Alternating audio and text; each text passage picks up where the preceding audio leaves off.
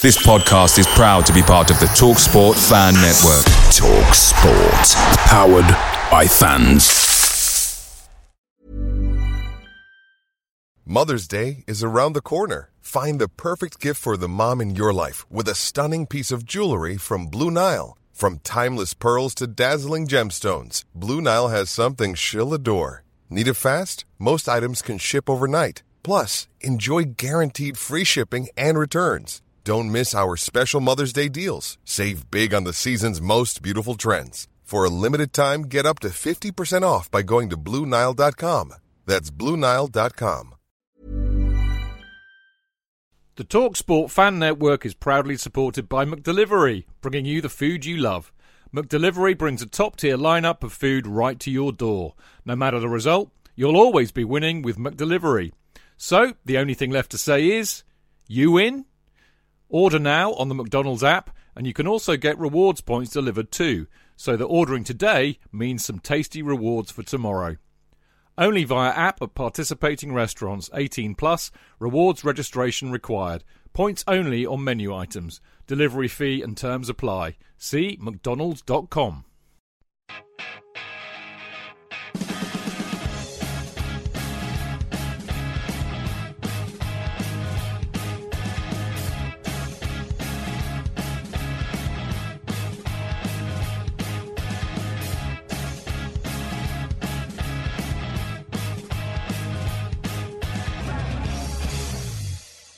Welcome to the Chelsea Fancast, fueled by Guinness, powered by Celery, the show that has just about survived the international break.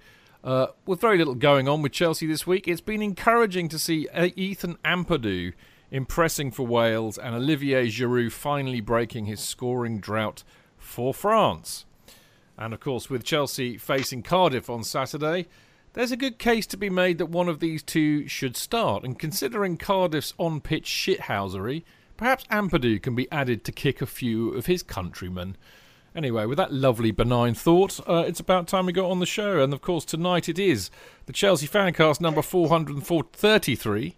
We're gonna rock down to Ethan Ampadu, courtesy of the lovely uh, Walter Otten, who penned a song which didn't catch on quite like his William one, but I like it. It made me laugh. Now, on the show tonight, we have got Mr. Kidd. Lovely to be here, Mr. Chidge. Yes. Uh, we missed you on uh, Friday evening. Uh, Oh, the sweet. Love Sport Thank you. Towers. Yeah. Thank you. Yeah. I went to the uh, good- I went to the playground with my daughter. Did you? You had the, you had a lovely a lovely night off, and and so She's- you she's- jolly well should. She's she's 26, so it was a, it was Yeah, a bit peculiar. Yeah. Did no, she's not ask everybody. you- She she's nine. Really, they they weren't asking you whether you were her granddad then or something like that. Uh, that's really horrible, Chidge. Isn't that what they always say? You know, when you if you are with, I know she's only nine, but if she had been twenty six, you know, and uh, They'd have thought she- I was a perv. Yeah, well, um, let's let's move on, shall we? Rather than be perving with Jonathan. Um, I'm delighted to say that uh, the two guests that we have on the show tonight are definitely not pervs of any kind whatsoever.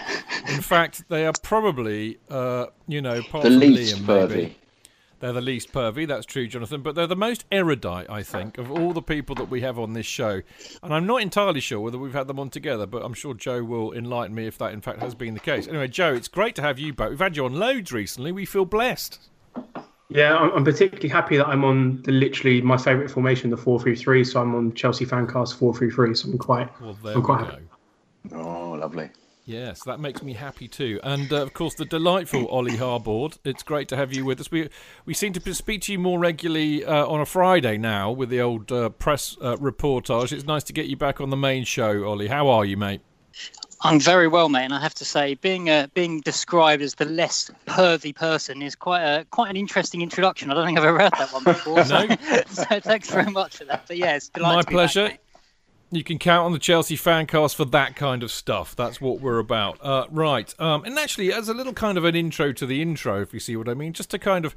I've been having interesting chats with the fellow fancasters recently about what we are about. And uh, I think we are definitely about what we've always been about, which is a group of mates who generally go to the games together. I mean, I know Ollie, Ollie's, Ollie's a journo, but he's a mate. We like Ollie. Uh, Joe, I used to sit down the road from until he buggered off to Denmark. But he's he's a mate, you know. It's basically everybody we like and we go to the games But- with, and that's kind of what this show's about. It's it's Chidge, about I never go to the games with you, Ch- Chidge. Well, I you never. do I when you invite. Oh when yeah, you come on. me Do to you your want to come on box. Saturday? Come to Cardiff on Saturday, Chidge, as a reward. I might, yeah, I might, I might, I might take you up on that. Actually, I Good, we'll talk about it. We'll that. talk about Yeah, it. yeah, yeah, yeah. But you know, that's what we're about. It's about really what it's always been about for me at Chelsea, which is as much to do with the, the you know, the before and the after. As much as it is on the pitch, you know, we're not really about you know fanboys and, and, and stats and all that stuff. Um, you know, that's this is what we're about, and I think that makes us authentic. And and there you go, and that's why I love it. Imperfect though it may be, that's why I love it. There we go. Anyway, that's my speech over for tonight. Uh, right, on this very night, on the show tonight, uh, we'll be discussing the impressive performances of Ampadu and Ollie Giroud's goal against the Dutch. In part two, we've got a half-term report on the Chelsea players. Who needs to concentrate in class more? And who is the teacher's pet? Uh, well, I used to hate reports because I used to get absolutely awful ones, and that they, they were kind of filled with, uh, you know, David is a daydreamer. David should spend less time making people laugh and more time doing what he's told, and all these kind of things. I used to hate my reports. They're all true though, you know. But anyway, so I think we're going to do a bit of a half-time report on the Chils, uh, and uh, we're also going to have a look ahead to Chelsea in the Carabao Cup and the Europa Cup, which of course are imminent. They are a mere week or two away, and. Uh, we're also obviously going to have a look at uh, Saturday's match against Cardiff and explain why we hate Neil Warnock. Perhaps I'm alone in this. Uh, maybe I've been a bit unfair to ascribe this to a respected journalist and a respected social media influencer and uh, a BAFTA award winning actor, but uh, I'm sure they'll agree with me anyway. Um, now, in part three, we've got uh, emails for Jonathan to read out uh, one on swapping Kante for De, Bru- De Bruyne, heaven forbid, and uh, one American fan's journey following Chelsea and where to meet up on a match day and where to sit at Stamford Bridge. And uh, in part four, we've got a roundup of the usual Chelsea supporters news. And I think, you know, I say this optimistically, you know, this is kind of like a bonus podcast. There was a time when I couldn't be asked to do them on an international break. I would be lying if I told you that the reason we're doing one tonight is that I forgot we had an international break. Uh, but hey, you know, it's a bonus podcast. Uh, but there's not a lot of Chelsea per se to talk about. So I'm, I'm fairly optimistic that actually, as you've got, you know, at least two very intelligent people on the show tonight, uh, that would be Ollie and uh, Joe, obviously. Um, you know, there, there, there's a there's plenty of vehicle for questions from Mixlr, live questions, and I know I know the Mixlr peeps like this. So you've got a magic opportunity here to talk to Ollie, whose finger is massively on the pulse. I mean, the poor bloke has to write about 500 articles a day for Football London on Chelsea. So, you know, every every angle is covered with Ollie. And as you know, when it comes to stats and formations and the youth, there is there are a few better people to talk to about that than Joe Tweed. So, you know, get your questions in when I tell you to get your questions in, and we'll see what we can do to answer them. There we go. Now, uh, talking of people on Mixlr, of course, you can always listen to this show live every Monday. 7 o'clock p.m. by going to Mixlr, which is mixlr.com forward slash Chelsea hyphen fancast. And uh, there is a wonderful chat room in there, of which there are many people in there. Um, I will give you an example. Um, we've got Benji Toe, who we know and love, who says, Did you guys hear the song the French players sang about Kante? Uh, I, I didn't dare listen to it, but I'm aware of it. Hazardous17 says, Evening Chidge, best fucking title ever. I think I've made that young man very happy. Uh, if she don't come, says good evening all. Uh, 30A Blues. Hey boys from Santa Rosa Beach, Florida. Now that's, I mean, I know it's kind of hurricane season at the moment, so it might not be so nice, but that is a lovely part of the world. Uh, Ray, vindicating absolutely what I said in my, my kind of pissy speech beforehand. That's what makes this podcast so special for me, is you guys go to the games and impart the experience so well for those of us who can't go to the games. I couldn't agree more. We're, we're, we're a bit like your your um, visual aids or your spirit guides. You can choose. Um, you can even choose if, if you want us to be your spirit animal. I welcome your suggestions on that. Anyway, uh, Mixlr, get in there. It's great fun. Loads of superb people in there, all having a chat and uh, mucking around uh, at the same time. Right, after this very small break, uh, we'll be talking about football.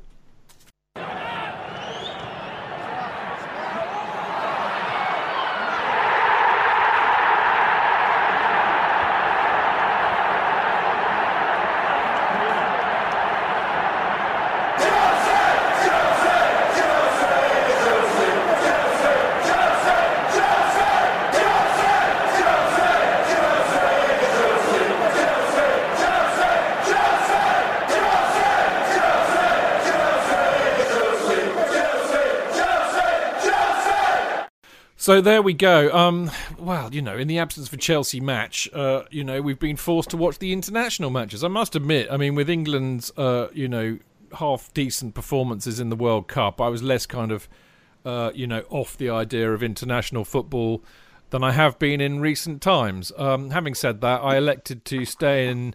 Uh, stay in with my missus and have a very nice meal on Saturday night, and then watch Deadpool 2 instead of uh, going nipping down to the pub and watching the football. So I am clearly a bit of a, a fair weather England fan. Uh, but as they lost 2 1, it seems that I didn't really miss much at all. The fact that I then had to go and talk all about it on the radio for four hours the next day kind of slipped my mind entirely. And I realised the error of my ways until that actually happened. But there you go. Um, but anyway, instead of, instead of England, uh, which had the sum total of fuck all Chelsea players playing for it on Saturday, um, the man that caught the eye, the man uh, that uh, rightly deserves our attention and praise right now, is the one and only Ethan Ampadu, who was absolutely rocking it uh, last week. In and I mean, I'd say he was the star of the show uh, in the Welsh Wales win against Ireland. Um, his range of passing and, and, and, and his strength in the tackle was just fabulous. And of course, Ryan Giggs played him in a defensive midfield role, didn't he, Ollie? Yeah, he did, and that's going to be a, a really interesting one to see where he sort of carries on his career at Chelsea. I think that you know, if you look at the Europa League squad and the fact that Drinkwater's not been included, but Ampadu has, I think that might be a bit of a clear sign of, of where Sarri maybe sees him as well, as, as well as Giggs playing in that sort of defensive midfield role. I think the uh, potential backup to Jorginho is, is certainly on the cards. Mm. I mean, the phenomenal thing, Jonathan, is that you know we're we're very old. We're old enough probably to be Ethan Ampadu's grandfather. No, That's a no, very Chidge, frightening great. thought. No, me, I'm I could be his great grandfather. you could, couldn't you? yeah, God I could, almighty. I could. Yeah. Yeah. Yeah, except I'm not Welsh. No, that's very true, and nor would Yeah. he be. In fact, if he, if you were his grandfather, and I suspect he might be quite relieved. Uh, having Yeah. said that, I hope Keon's not in the house and heard that because he might not speak to me anymore. But I mean, I mean, look, look. I, there's a cou- Keon, there's Keon, couple by the way, that- Keon, Keon ignore, uh, annoys me because he keeps posting in Welsh. What are we supposed he? to do about that? Yeah, all his tweets. You know, I Learn just keep Welsh, thinking this mate. is so unfair. Yeah, I have to, have to, that's probably uh, what I should do. But, uh, yes, Jochen. Fauer. Can I, can I just say that, that I, I Yes. feel that my role on tonight's show with, with both Joe and Ollie on, who are, um, as we've established, uh, somewhat fluent in their appreciation of our team, is uh, perhaps I should just squeak a bit and make noises because I'm good at that. And just go, You "Ah," are. you know, or, "Boo," eh, or, or whenever they say Well, something, or laugh, actually- rather than yeah, actually you- contribute. And can I just I- make one had- point? Yeah, one Yeah, point before on. Um, Alonso played for Spain. We seem to be ignoring him well, that's true. That's true. because he, he had a very strange game. He did, Which is he? all he did was just sort of pass the ball sideways, and he did one good centre. But I thought uh, we're not seeing the same player who plays for Chelsea. He was under a different kind of uh, um, uh, different well, rules was being for how well, he should exactly, play. and and and uh, you know that's the bloody Spanish way, isn't it? Listen, old bean, I was having Yeah. a chat with some people who kind of know their onions, i.e., Oh, yeah. fellow fancasters, and and we were we were saying actually that uh, you know you you do you do kind of contribute an awful lot of strange noises. Uh, both on noises off and, and noises on, on on the both the Love Sport show version of this and this show, and yet the reality is, uh, and and it's required. You, You, need it. You need those. well, I know, I know, Yeah. but I think it's about balance. And we were all, everybody I've been speaking to recently. Not, not that we spend our time in the pub talking about you, obviously, but uh, the the point that was being made was actually Jonathan knows as much, if not more, about football than all of us. And when he talks about the football. He does it with more gravitas and authority than the rest of us, and what a Oh, shame! He, he, you know, maybe more football talk and less noises. Is what I was Oh, saying. Really. impossible, So don't don't do yourself down. Don't Oh, do sweet, yourself thank down, you. mate. Thank Remember, you. you've seen nice more you. football than all of us put together. Well, because so it's because I helps. am. In fact, that's the reason that I can talk about it. It's because I am unbelievably old. So uh, yeah, we love you, olden but Yeah, golden, yeah. Jonathan. Yeah, thank you. Anyway, but I'll make a few noises for the moment. Going back to going back to age, Jonathan. Uh, the, the remarkable thing is, is that you know Ethan Ampadu is 17, and that kind of and that's very young for anybody breaking into club football, let alone international football. And it's just occurred to me that you know those pe- those kids that break into uh, foot, you know, club and international football at that age are usually very, very, very special and go on to great things. And that kind well, of made me Mbappe think, is well, an you- example, isn't it? Well, Mbappe is exactly. an example because he's 18. Michael? Owen, uh, Yeah, Wayne yeah. Rooney being, you know, recent England examples. And I think that the point that I'm trying to make here is that uh, maybe that's how we should be looking at Ampadu. And I mean, we've all we've all we all watched him play for Chelsea last season when he we I think he made seven uh, appearances in, uh, for, for Chelsea last season. He always looked completely comfortable and at home, and then he gets launched into this Welsh side by Ryan Giggs. Again, another player who, of course, started very young in his career, so he'll know what that's all about. So I, I'm kind of thinking, you know, maybe he could be the one, you know, the one that we're all hoping for. You know, it's a bit like um, King Arthur, isn't it? And the, and the sword. I- Is he I- is he the one I- to be able to pull Excalibur out of the rock? Personally, it's not just the one. I'm after about three or four. You Well, know, I'd that's like true, um, but I'd like one Hudson would be a star, to be the, the other one, and I'd like um, Mason Mount to be the other one, and uh, I'd like them all to have come from the from the youth. But yeah, he's clearly uh, um, possibly more likely for me to make it than Loftus Cheek um, because of his unbelievable calmness. That's the impression I get from him all the time. And also, he's a little bit of a dirty bastard. Let's be honest, isn't he? He, likes he leaves tackle, his he? he, he likes a tackle. He leaves his foot in. He even described, didn't he, after he'd made a tackle on some poor. What was it in the? Was it the cup game when he said, "I really like that tackle that I did on the poor bloke who then went off."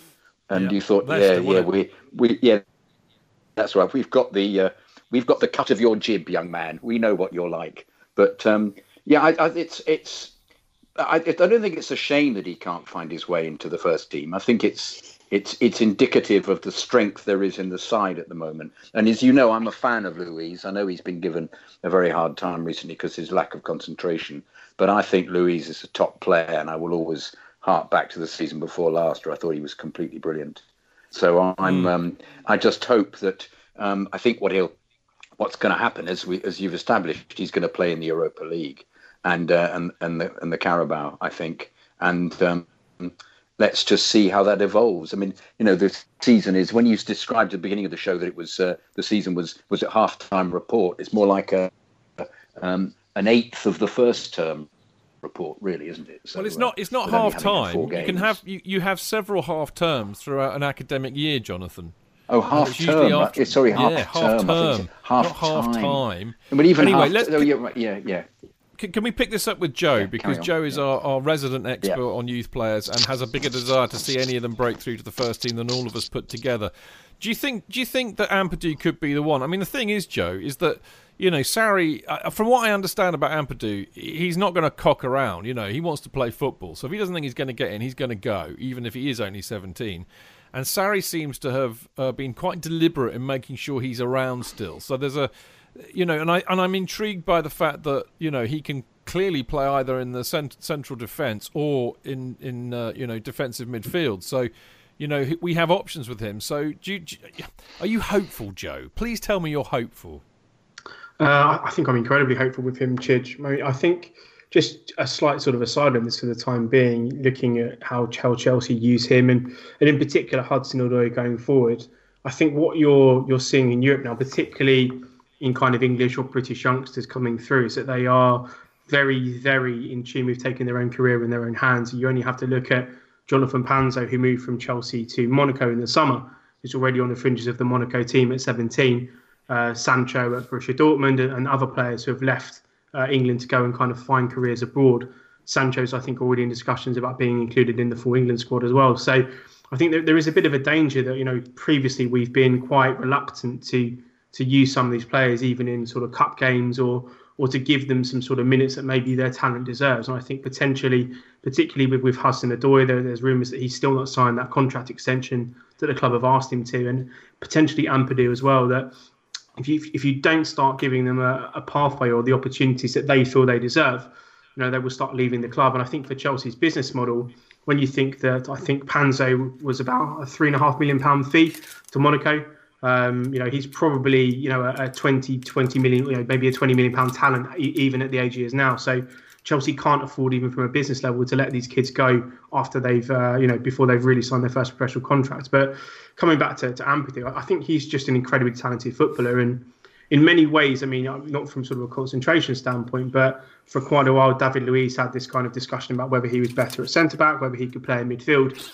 I think Ampadu maybe is a little bit more um, suited to, to, to being a centre back long term, but I think he's he's more than uh, got the skill set to play in midfield. And and actually, the more you see him play, I think he's he's what six foot now. He's got probably another four years of growing physically. Yeah. I think how how big he is is going to maybe determine where he plays because yeah. you look at ball playing centre halves.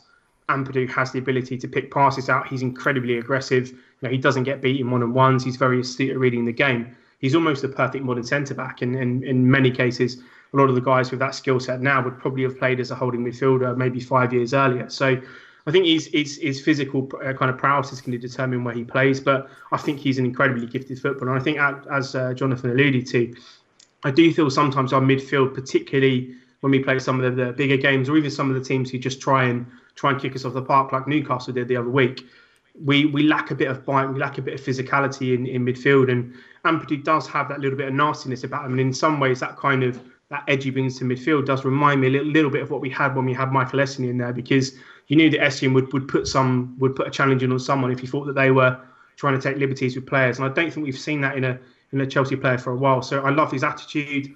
I think he's incredibly talented. He's, he's fantastic with the ball at his feet. He reads the game so well already.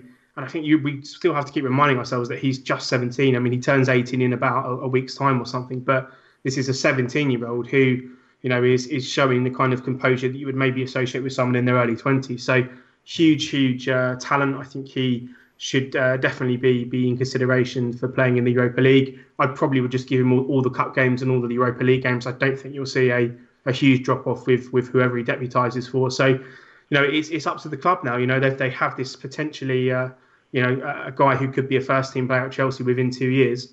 It's up to them now whether they want to play him or not, whether they want to give him the time that they that he probably thinks he deserves. So, yeah, I think he's incredibly talented and definitely one for the future. And, and in terms of positions, I think it's it's going to be up to him in terms of how he how he develops physically.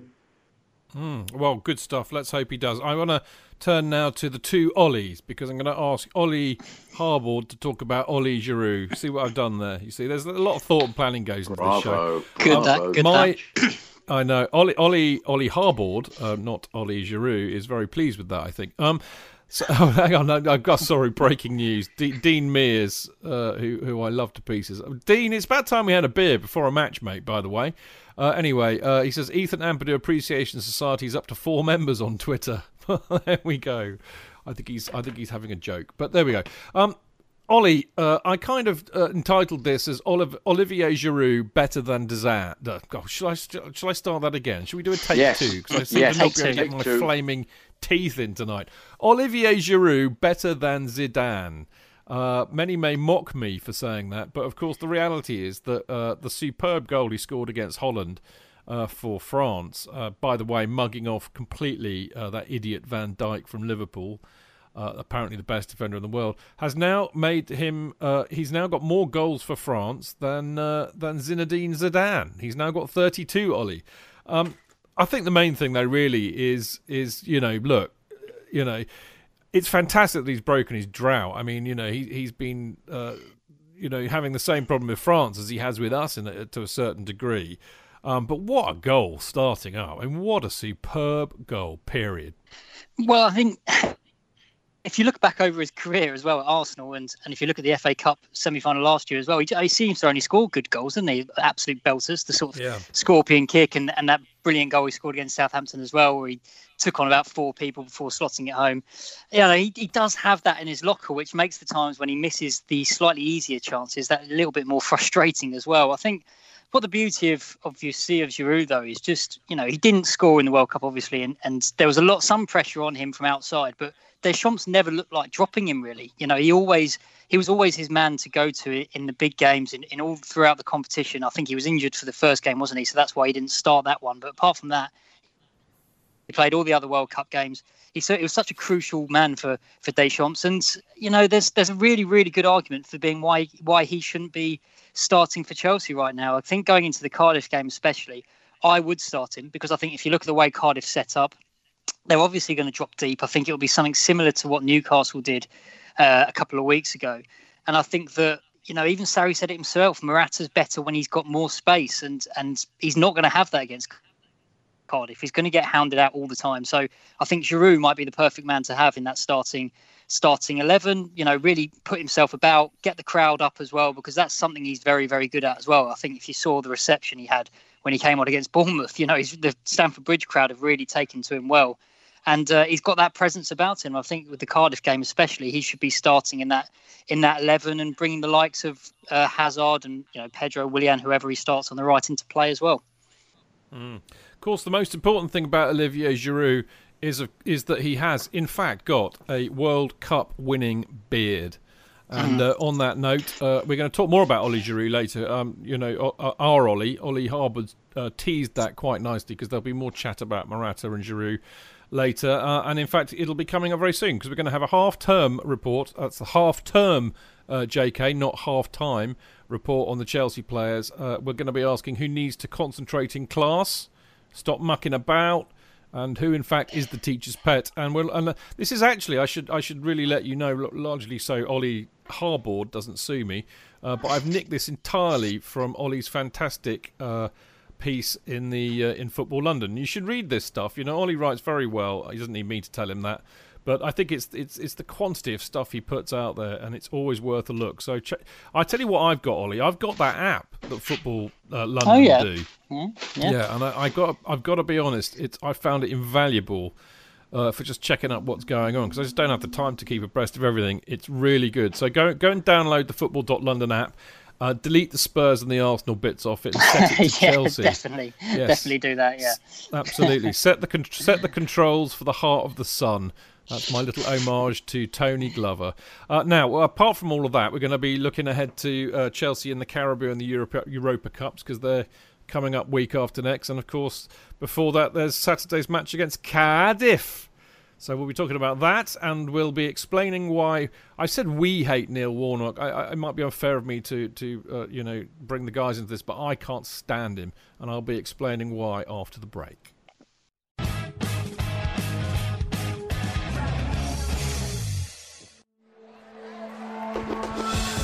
The only place for Chelsea fans. FootballFancast.com. Real fans, real opinions. I'm Jason Cundy, and you're listening to Chidge and the boys on the Chelsea Football Fancast. Total nutters and proper Chelsea.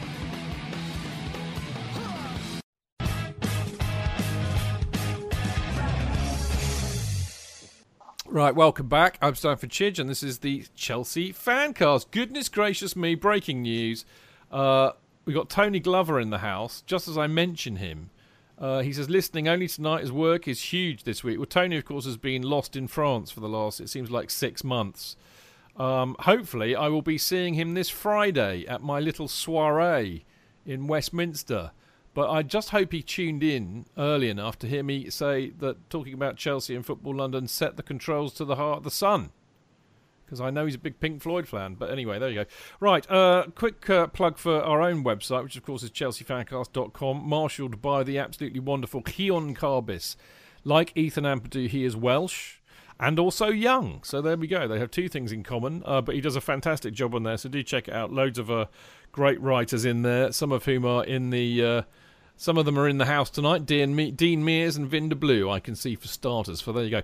Right now, uh, talking of writing and stuff, Ollie, uh, no doubt because like like uh, me, well, actually, I failed Ollie miserably this week. I didn't man- manage to churn out an article last week, but. Uh, it's difficult with international break time when you when you're you know supposed to be writing articles about Chelsea.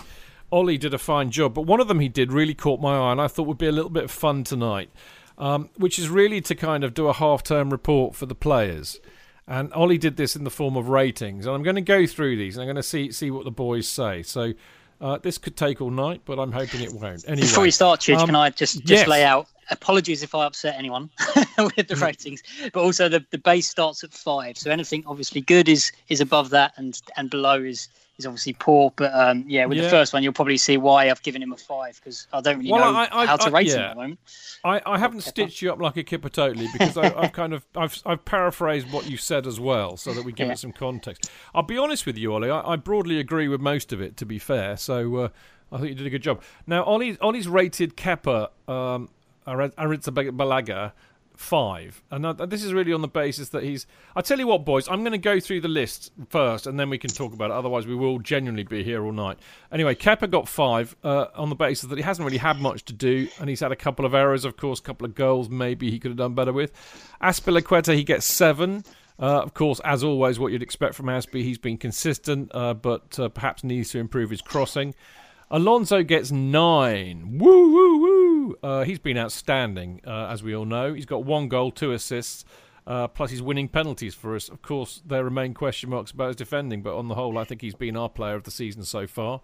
Uh, Rudiger gets seven. Uh, he's solid in more ways than one, obviously, and he's proven to be quite dangerous at corners. Luiz gets a four. Lack of pace, uh, poor decisions. Although, of course, you know, as Jonathan and I would always do to stick up for Luiz, his range of passing is quite superb. Jorginho gets an eight. He is the pass master of Chelsea and Sarri. He sets the tempo, although one could argue he's a bit of a poor tackler. Kovacic gets seven. So far, he's been neat and tidy, and I like I like the look of what I've seen so far. Kante gets eight, uh, which I think is a good mark for Kante. I think uh, maybe a bit generous, really, if I'm being honest. Uh, I think I think the reality is he's adapting out of position. Although one could ask, you know, does he need to show a bit more creativity? But we've had questions on the show for the last few few weeks about, you know, is he is it right to play him there and it's difficult with Jorginho being in the in the central role. Barkley's had a few opportunities. He gets a six, uh, and he seems to have lost out to Kovacic after a bright start. Uh, Loftus Cheek, uh, we're about to upset Joe here. I think he gets a five. Uh, still can't really get a start. Uh, I think it does beg uh, beg questions about his future. Um, Pedro nine, wonderful again, superb so far for us this season. Three goals in four games, and I think it's clear that he suits Sarri's style very very well. Uh, Willian, he gets a six uh, behind Pedro and Hazard in the pecking order, I think, but still clearly quite useful. Hazard gets an eight. He seems to be hitting his stride, and I like the fact that he has much more freedom to create. Moses gets a four. Uh-uh. I mean, we haven't really. I mean, he's been on the bench, but I don't think we've actually seen him play at all yet. But uh, I wonder if that means he's really surplus to requirements, given that he looks to be more of a, a winging, a winger supplement rather than a, a wing back supplement. Uh, Morata, he gets five. No confidence at all, clearly.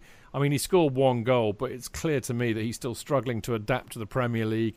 And Giroud, Ollie Giroud gets a six. Um, probably fair, really, because we haven't really seen enough of him. Uh, but the thing is, when he has been on, he's been a real handful for the defenders, and I think uh, very useful for Sarri to mix things mix things up. And of course, the question remains with Giroud: should he start ahead of uh, Morata? But we'll talk about that more later. Joe, what do you think about all of that? Uh, not not Jonathan, the actual uh, the rating. yeah, Jonathan gets minus I, I four. give you my thoughts signal. on intermittent internet. No, um, I mean, I, I, think largely the the ratings are quite fair. Um, I think I'm I'm with you. I think Kante is maybe a shade too high, maybe a few players a shade too low.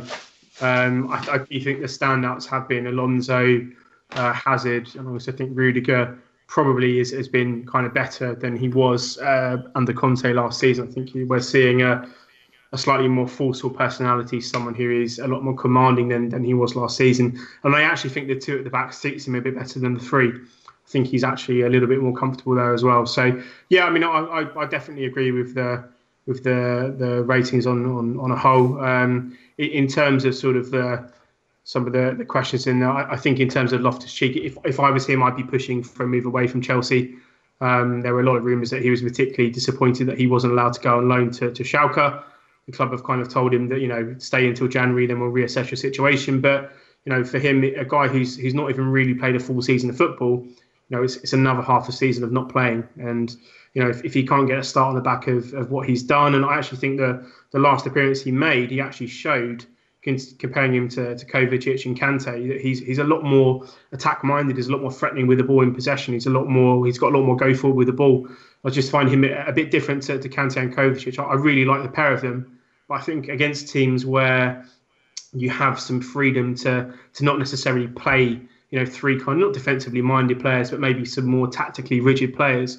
You know, I think that, that Loftus Cheek would actually add a little bit more go forward to the team something that Kante and Jorginho, uh, Kante and Kovacic maybe don't have. But if if I'm him, I, I, would be looking to move. I mean, it's got to a question now. We've got to figure that you know all of these these pundits and, and people outside the club speak incredibly highly of him. it's just Chelsea who don't seem to rate him. So if, if I was him, I would be looking to to move on permanently at some point from from the club. It, it's you know he's what's he 23 now, 22, 23. You know he should be at a position where he can be playing regular regular football and not deputising for for players or, or being a, a, substitute. I think he's he's got designs on becoming an England regular, and he's not going to do that from the bench. So. I would, if I was him, I would be looking to, to move on in January or really as soon as the club would, would let him. I know that he's a pretty uh, significant asset at the club, but but the club only seem to rate him from a a kind of you know an, an, entry on a spreadsheet in, in somebody's financial calculations, not really as a player. So, you know, he should be pushing on for his career. And the only other one I want to mention is Morata. You know, I, I was definitely going to give him a, a, chance this season, but I mean, really, I, have not seen a huge um, improvement from last season. I, I, actually think giving him a five is quite uh, is quite generous from Ollie there. I, I just I don't think that. I, I, just look at him and, and, and look at other other you know kind of teams around us and their kind of options at centre forward and you know, e- even if Giroud isn't being prolific, I think what he adds to the team in terms of just being a, a proper reference point, a proper centre forward, is actually more than what Morata does. You know, I think we've seen with Morata that unless he has the ability to run in behind teams, you know, when he's got to play with his back to go a bit more, when he's got to get involved in the link-up play, that actually that's definitely not his strength. And we've seen that for over a year now, and I think we're seeing it again now. And now that we've got more of the ball, it's only going to become more and more of a question that, that teams are going to pose us: is is you're going to have to break us down. We're not going to give you the space to run in behind. So, you know, I, it's not sure whether it's a, a question of not having the confidence. I just think that the the way that we're playing, and I think the way that teams are setting up against us, are not really going to be conducive to him, you know, being being the sort of 30, maybe 25, 30 goal a season striker we need. Mm. I kind of broadly agree with that. I mean, the one the one thing that I would uh, say uh, which actually Dean Mears makes a very good point on on Mixlr, uh, Ollie, is that it's a bit harsh on Luiz. I mean, he's played all four games, we haven't actually lost yet. Yeah, I, I, I do understand that that's probably a bit of a contentious one, but I just think it's, I just you know, I'm not still not convinced at the heart of the defence that he's he's the answer. I think you know his passing is very very good. We know that he, he does split defences open sometimes, even from the back of Chelsea. But I just think with the the way that Sarri wants to play higher up, pressing that little bit more, I just think that. Yeah, I just think he's going to get found out. And I was watching the game back against Bournemouth as well, and and some of his sort of just absent-mindedness really of, of the mm. chances that Bournemouth had. The really good one where Ake sort of hit it over the bar from close range. He just stood there and, and wasn't trying to close it down. He didn't even try and maybe put his body in the way of it. He just sort of stood there and watched it happen. And the goal against Joselu, uh, from Joselu as well against uh, Newcastle, you know, he just really on his heels and you know, Joselu just wanted it more. He was waiting for the ball to come. He sort of dipped his head but didn't attack the ball at all. And I think this is where the games are going to get won, won and lost against the bigger sides. And I just think that while his passing is fantastic, and I think on the ball he is the perfect Sarri centre back, I still think defensively he's just going to keep getting found out this season, especially against the better teams. Mm, okay, fair enough. I mean, the other thing I would would pick up with you, Joe, uh, Joe is, is is Loftus Cheek, and I mean, look, I know it's difficult. Uh, it really is because you know, is it the manager, you know, thwarting him and not picking him, or is it because he's just not showing enough? And I mean, I think that we need. I, I, I think the sensible thing for Loftus Cheek is is to is to stick around until at least uh, at least the January transfer window because I'm sure he's going to get some game time uh, with uh, with the Europa Cup and the Carabao Cup coming up. That's that's a no brainer. Um, and and hopefully he can do enough. He can do enough to convince Sarri because I, I, I, I get a I've got a real sense that actually that's what's going on. He's not doing enough really to convince Sarri at the moment.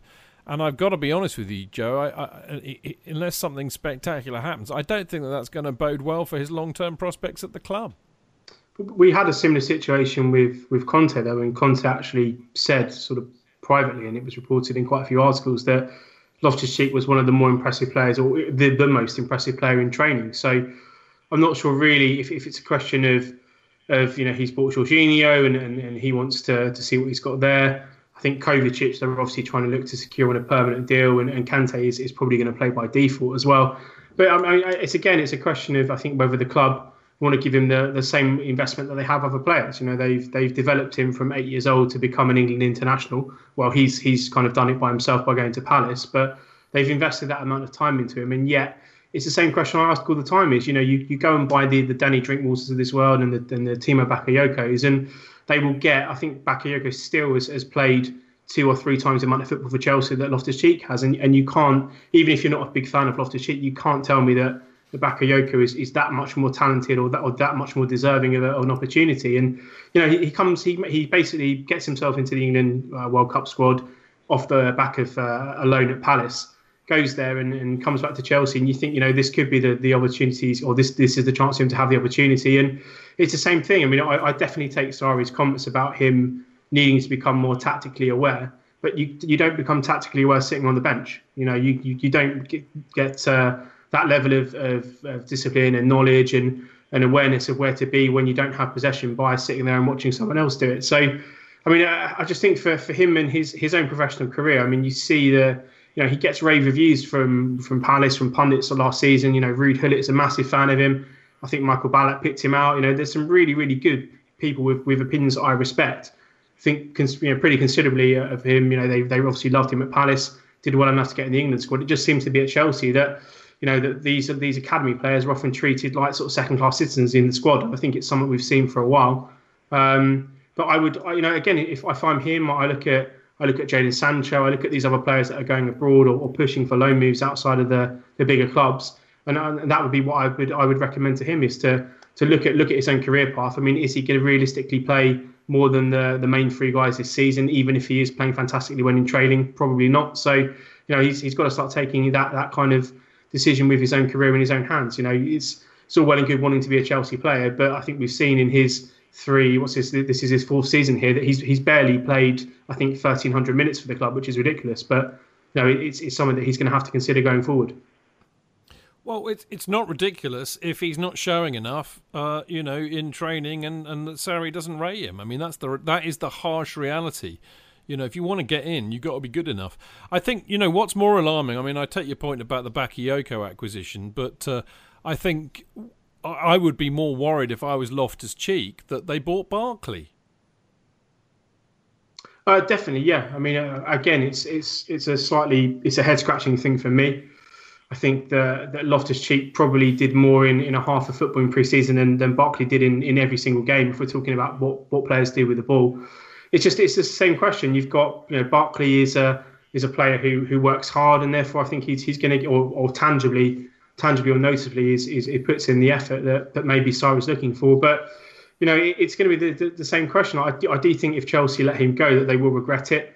You know, this is uh, I said this is a guy who's he's not even played a season of, of first team football yet for for various reasons uh, to do with Chelsea and obviously in terms of injuries he had last season. And I don't necessarily agree with the fact that he's he's not doing enough in training. It's it seems to be something that, as I said, if, if Conte has come out and suggested that he didn't feel like he could play because he was an academy player and you know he there's such a pressure to win games despite him being one of the best players in training I, I don't see him automatically going to being a bad player the way Willian talks about him the way Eden Hazard has spoken about him I would suggest that they see him in training they see what kind of player he is and they're very very positive about him I think Willian was even suggesting last season that they were a bit crazy to let him go on loan so no, I think it's a, it's a question of yeah, okay. If if doesn't rate him, but clearly his teammates do, clearly a lot of people in football do, uh, people outside of Chelsea do. So if it's a question of Sarri, not rating him and wanting to pick players like uh, like Barkley ahead of him, then then he, he has to evaluate his, his position at the club. You know, it's it's a question of of him, you know, wanting to wanting to play more. Then he's going to have to do it away from Chelsea, and that's just going to have to be something that he's going to have to to take into consideration this season. I think. Hmm, very well, you know, we shall see. We'll talk more about that when we talk about the Carabao and the Europa, which is where I do think he may well feature. Um, there are some notable absentees from, from your list, Ollie, and uh, I'm about to, to do a, a, piece on this this week actually, but uh, you know Chelsea's forgotten men in a sense, um, which is fascinating reading. I mean Cahill, uh, you know, uh, obviously we've got Ant- Antonio Rudiger and David Luiz who are the preferred starting centre backs at the moment. Um, you know, we've also got Ethan Ampadu and Andreas Christensen waiting in the wings. Um, so you know it doesn't really bode too well for for Cahill, and he's he's 32 years old now, and he didn't even travel in the matchday squad at Newcastle. Uh, he's supposed to be the club captain, from what I understand, but uh, I I fear for the future of Cahill, Ollie.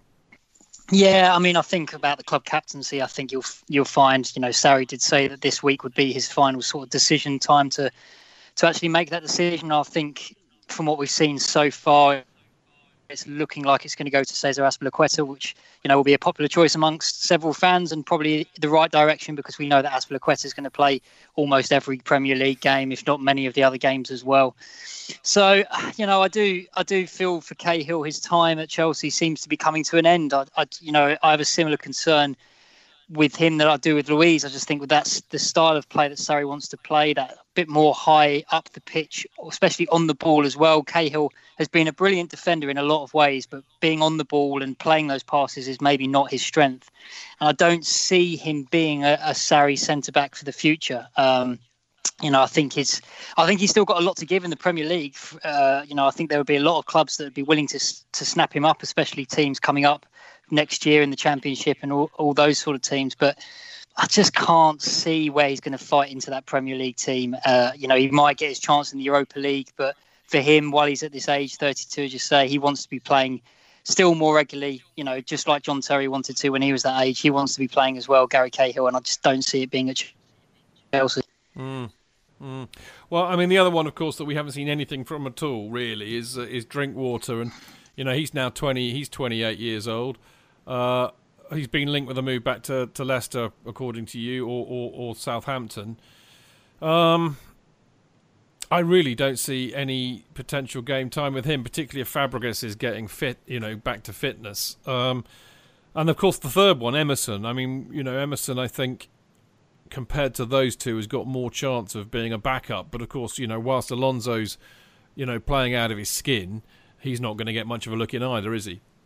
No, I think the thing with Drinkwater, I mean, we talk about surprise signings. I think for that one was just bizarre. I just didn't understand it at all, really. Um, and you know, you could say with Barkley that you know at least he is young. He's still you know got a lot of years left on him, and there was still the potential there. But with Drinkwater, it just always felt like they were buying a a backup player. And this year, you know, he's not even in the Europa League squad. So where is he realistically going to play? Is he going to play in the Carabao Cup? Well, I'm not even sure he would do, really. I think there's still people above him to be playing in those roles. Um, and with Emerson, you know, it's a really difficult one because I thought with in the preseason, I actually, I actually thought he was a lot better than Alonso. You know, I thought this might be the chance that Emerson got this season. You know, he looked really good in that left back role. He was getting up and down. He looked good defensively as well. But you know, he's never going to get into the Premier League side when Alonso is playing like he is at the moment. So, mm. you know, I expect to see Emerson playing in the Carabao Cup and the Europa League. But apart from that, he's going to have to wait for Alonso to either get injured, suspended, or, or really drop in form. Well, you know, good segue that, Ollie, because that's what I want to talk about next. And the interesting thing is, is that Marco, good old Mark Worrell, uh, he put up a, a, potential team for the for the Carabao Cup. Um, knowing Marco, he's put a bet on it as well. But his his side for the uh, Carabao Cup, which I think is basically, uh, you know, predicated on, on what my thoughts are. I mean, Joe might fill us in on this in a minute, but Sarri does have a, a habit of trying to pick the same side every week, uh, certainly in the league, and I think he's less likely to be able to do that this season with the Europa and the Carabao Cups. We'll talk a little bit in a minute about what Sarri's thoughts and what he might do on that. Uh, but first, let's let's give us Marco's side, which is based on the fact that he's going to like not choose pretty much anybody in the first team.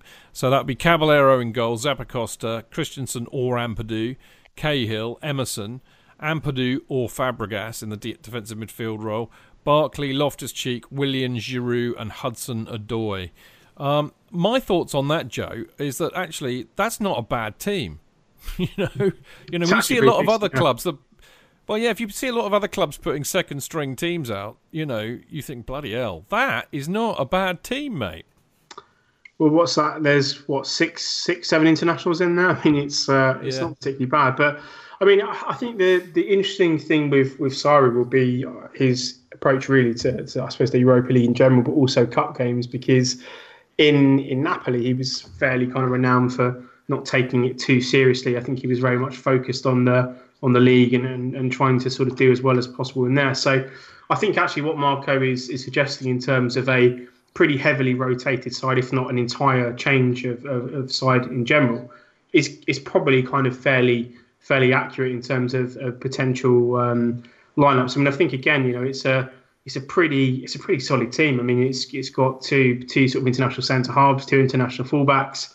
What's that? Three international midfielders and, and everyone but Hudson Odoi. So pretty much the entire team is is internationals. Um, looks pretty well balanced. I mean, again, you, I suppose the positive will be getting to see uh, you know Hudson Odoi and Ampadu get sort of runouts in, in the side as well.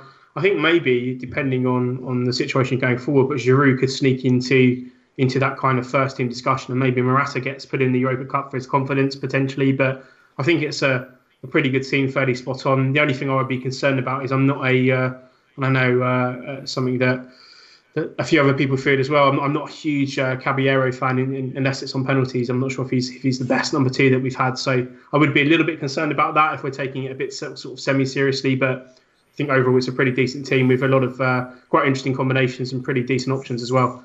Well, on that, can I just say, you know, because Rob Green's obviously not in the squad as well, the Europa League squad, so that does open up a spot potentially for Marcin Bolka. So I do wonder as well whether he might give Bolka a bit of a go. You know, obviously he, he was quite good in in pre-season, and you know another youth player coming through. So whether that's an option he goes for instead of Caballero, but you know, obviously being the number two goalkeeper, you'd expect Caballero to be playing.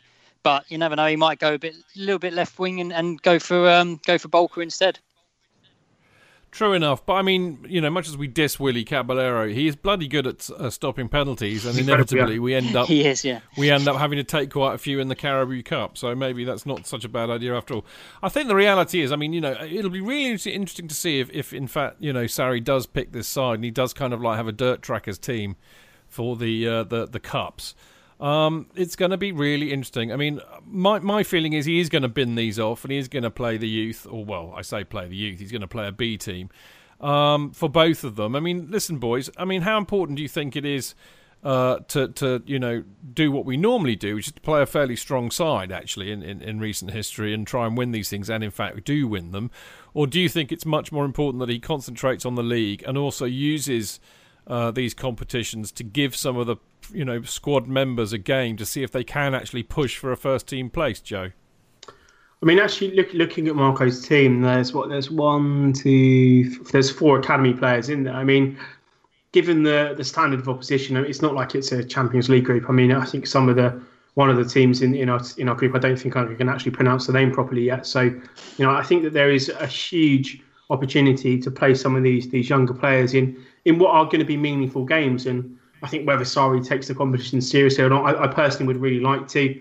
Um, I know that the, the, the last time we won it, it was a, you know it was an incredible kind of uh, final, and it was a really really good competition in when we were there.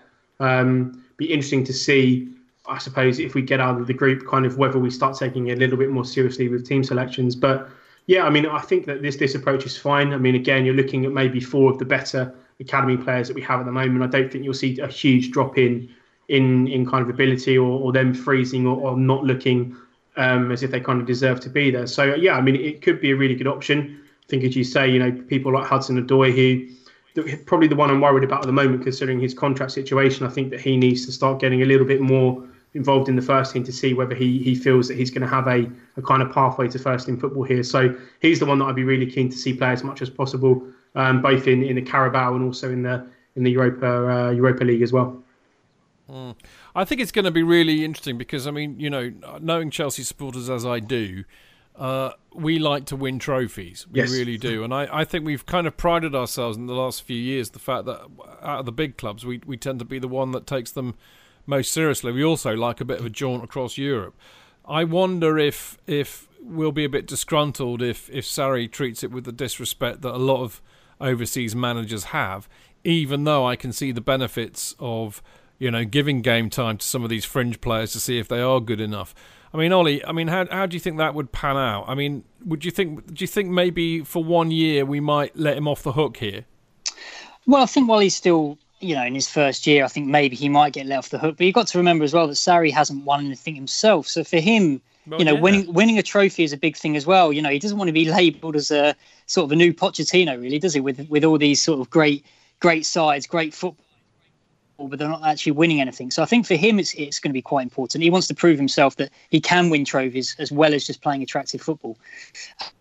Uh, but I think you know a lot of the time, you know, if you look at last year, if you look at Arsenal, the way they dealt with it last year, you know, they got to the semi-final as well, and they they went all the way through playing, you know, a lot of use. You know, Reiss Nelson played a lot in that competition, and he really shined in it. And also, the one thing it did do was give Jack Wilshere another chance to to play regular football, and actually worked his way back into the Premier League team. So, you know, you sort of say about playing the fringe players, but they've all got a point to prove. They all want to be in the side, and if if Loftus Cheeks plays, if if Barkley plays, these guys really want to be performing at this level to show that they should be playing in the Premier League as well. So, you know, playing the fringe players sometimes isn't such a bad thing, especially on a Thursday night when some of the first team might be thinking about the Sunday game and maybe giving it, you know, not quite the full effort that they should be. So, I actually think, in, in especially in the Europa League, it's not a bad thing to be playing the fringe players. I think you know, play, getting Liverpool in the cup is maybe not the greatest because Sarri will obviously be wanting to play a few stronger stronger players maybe than he would have wanted to in that early stage of a competition. But you know, I think that he has to. He's going to want to give it a go because he wants to win a trophy as much as anyone else does. And he did say in a press conference that he is wanting to win the Europa League. You know, of course, he's going to say that. I don't think he's going to go in and say that he's going to just uh, bomb it from from round one. But you know, I think that he wants to win it as much as anyone. Well, if that's the case, Ollie, um, d- does that mean that maybe he's he is going to play mo- more of a mixture of the first and the second team rather than dump the first team and put the second team in? Well, I mean, saying that, I mean, you know, obviously the league is the priority. It definitely is. Getting in the Champions League these days is is almost the priority for for a lot of that sort of top six, seven sides. You know, they need to try and do that. So I wouldn't say that he's going to play. If he does play any of the first team, it's not going to be a great amount. I think that actually that team you read out earlier, I think is a very very balanced team of potential first teamers as well. And so I, if I saw that team on a team sheet against PAOK or Back Boris or Vol Midi, I think I'd be pretty happy that they'd get through the group. So you know, I think I would trust that trust that team that uh, Mark put out and and go from go from there really and see what happens when it gets more into the sort of latter stages of the competition. Should we get there? Hmm. Well, of course, all will be revealed, uh, and we've got uh, uh, the weirdly named, or as Jonathan actually brilliantly pronounced the other week, PAOK uh, next. Uh, uh, hang on, it's a week on. It's a week on Thursday, isn't it? A week on Thursday.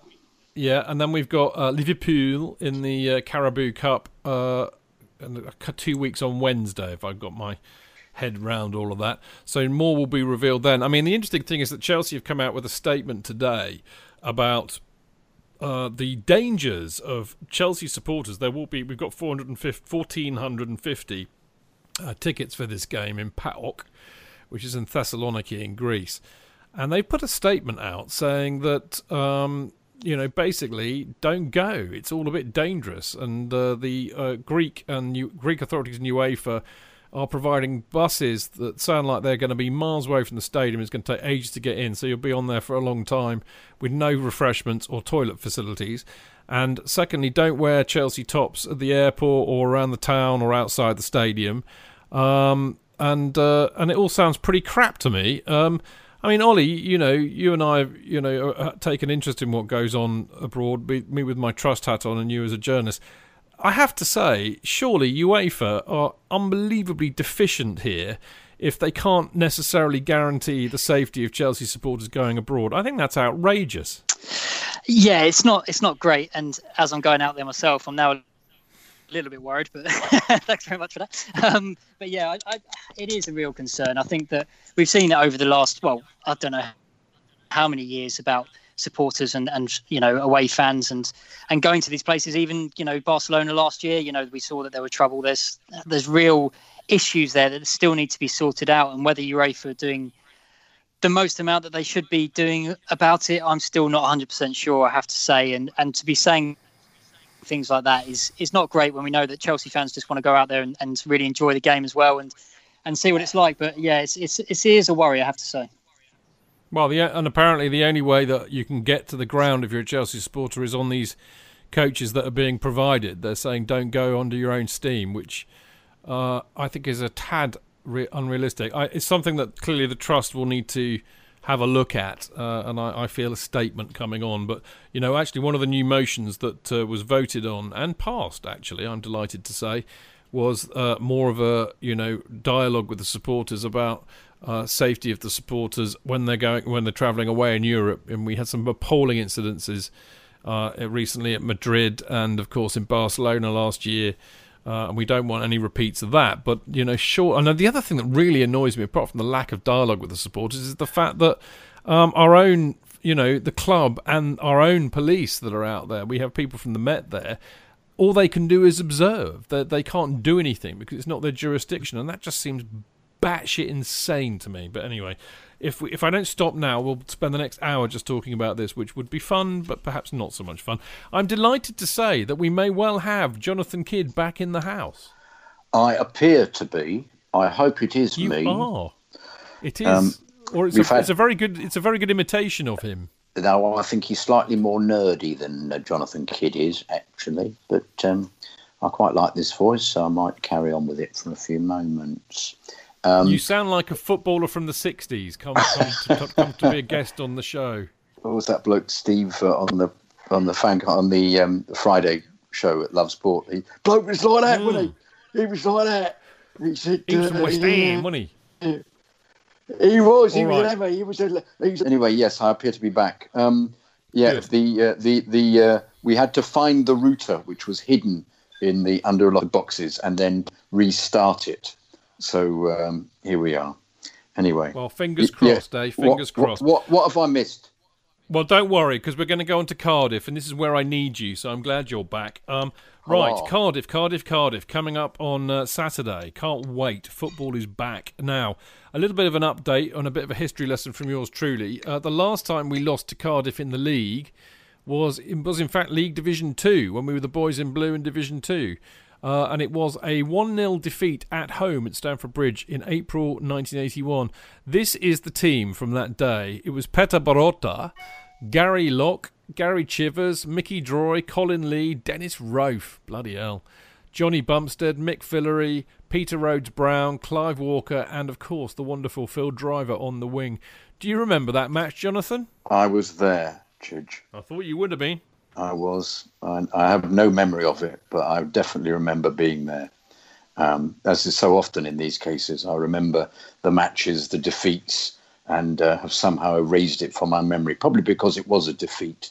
Um, but uh, um, uh, uh, remiss of me, I should have looked, found the program and looked it up because it's, uh, it's always the case if I've ever got the program. But I, well, I went to all the games that season anyway. So, uh, um, but yeah, Phil Driver was an interesting player. He sort of he, he never quite got it together. Um, you thought he was going to be magnificent, provided some great centres, but, but never seemed to beat the player very often, which is slightly disastrous for a winger. Um, uh, and Peter Rhodes Brown similarly was uh, a bit off and on. Scored a great goal against Liverpool, of course, but then failed to repeat it. And Dennis Rofe had come from Orient and uh, was actually a much better player than everybody else, but never seemed, but was either injured or just didn't quite fit.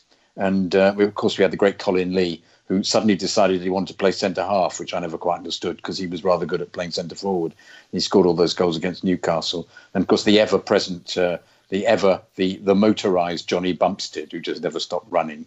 Um, the man mountain of Mickey Droy, the slightly dubious Gary Chivers, the ever trying Gary Locke, and the crazy Pe- Peter Borota, who was as good as Caballero. I think was the comparison that um, Clayton made was. the other a, day. a forerunner, wasn't he? He was. He was. He was. He would run out of the goal and miss the ball completely, and the ball would then just go into penalty, and the opposition would score. But the actual game itself, I think I should have looked it up and uh, got the next program. Well, but my programs are all in storage. Oh God! Well, a- as our Enough. as our as our mine as our mine, I, we've got a got a, uh message from uh, I saw Alan May's score, which is highly appropriate actually, because uh, in fact the last time we lost to Cardiff was uh, was in the League Cup in 1986, and I, I seem to remember actually around this time, I think 81, we we we did beat them at home. No, we obviously lost at home, didn't we? But we beat them away. Uh, and Alan May scored twice, and I'm wondering if that's when I saw Alan May score, saw Alan May score. Maybe he can let us know. Um, more recently, we haven't played Cardiff uh, very much at all, really, in recent times, because basically, as they would say there, they are shitter. anyway, um, the most recent match at home, uh, we won 4 1 in October 2013. I seem to recall Hazard scored, scoring a brace there. Um, so there we go. I'm, I'm I'm looking forward to seeing I saw Alan May's scores uh, riposte to see if in fact it was where he saw him score, but we'll, we shall see that in a minute. Now, uh, the, the other thing I wanted to talk about about Cardiff was uh, really my absolute loathing for Neil Warnock, whose name is. Uh, as, as, as, they used to, Tim Rolls is very fond of this on Twitter, isn't he, Jonathan? Uh, yes. Using the Molesworth sobriquet as any fool know. Yes. Well, as any fool know, uh, Colin Wanker is his real name. Neil Warnock is just an anagram of Colin Wanker, which he chooses because it's more polite. Um, but there are many reasons why I can't stand Neil Warnock. Uh, the first of which, of course, is he looks like Dobby from Harry Potter. Uh, I think the thing that I find equally offensive, I mean, basically, I find most of what he says coming out of his mouth offensive, but the thing that really grinds my gears is his wonderful Yorkshire way of saying, well, you know, as far as me, you know, it's all about me. You know, he, he throws me in. If it were me, you know, me, me, me, me, me, all the time. Shut up, you mug. Anyway, I think that uh, the the more serious thing about uh, Neil Warnock, which we will get into in a minute, no doubt, is the fact that he doesn't half encourage thuggery on the pitch, and he says it openly in the press interviews afterwards, which I think is appalling. Now, for you younguns out there, and for you uh, overseas mob who might not know this. Uh, Jonathan and I will, of course, remember this with fear and a shiver going down our spine. But in 1991, Uncle Ken Bates, also known as Captain Birdseye, he offered Neil Warnock the Chelsea manager's job. Uh, Warnock had just basically. Yeah, that's right. He'd just yeah. well, I think he'd won back-to-back promotions with Notts County, and uh, and they got him into the first division. Uh, and bloody Bates offered him the job. Uh, and anyway, thankfully, Neil Warnock said uh, no, he wanted to stay put. Um, and, and, apparently, he has no regrets about this.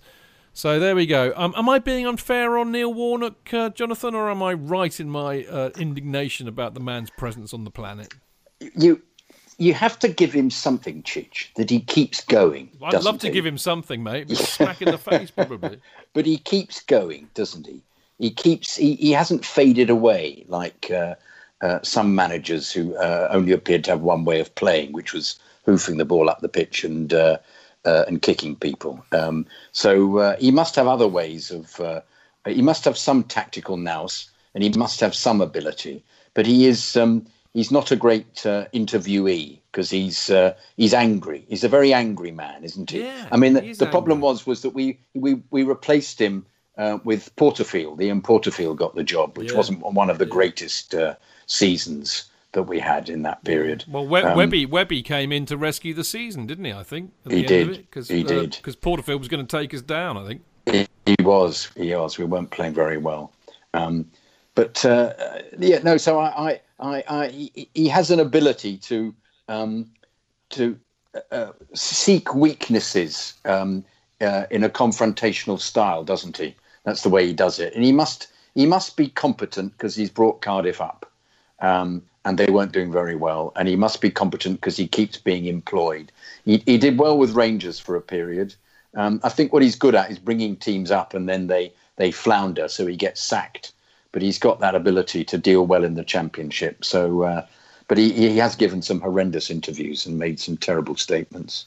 Well, so, uh, as far as yeah. I'm concerned, Jonathan, me, me, I don't like Neil Warnock. Me, I don't. Uh, um, Ollie, have you got any thoughts? on I mean, you might have actually been in a press room with him. Am I, am I right in being so horrible about him, or, or what? Maybe you can't say. I'm trying to think, actually. I don't, yeah, I probably shouldn't be too. I mean, as, as sort of JK alluded to there, he does have this unbelievable ability to get teams up. You know, I think he said that himself that he's he's much more comfortable in the championship and and down that level where, the, where maybe the egos aren't quite so high, the paychecks aren't quite so high, and he can deal with, as he would call it, I think more real players. I think is what a phrase that he might have used before. Look, I mean, as far as style of play goes, it's not pretty to watch.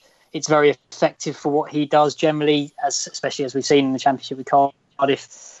Uh, you know, he's not my favourite manager. I have to say I'll probably that's probably being as uh, being as mean as I'm allowed to be, just in case I do bump into him on Saturday and, and he somehow hears it and uh, smacks me one. Um, so, but yeah, he's not, let's just say he's not my favourite manager to be uh, to be watching.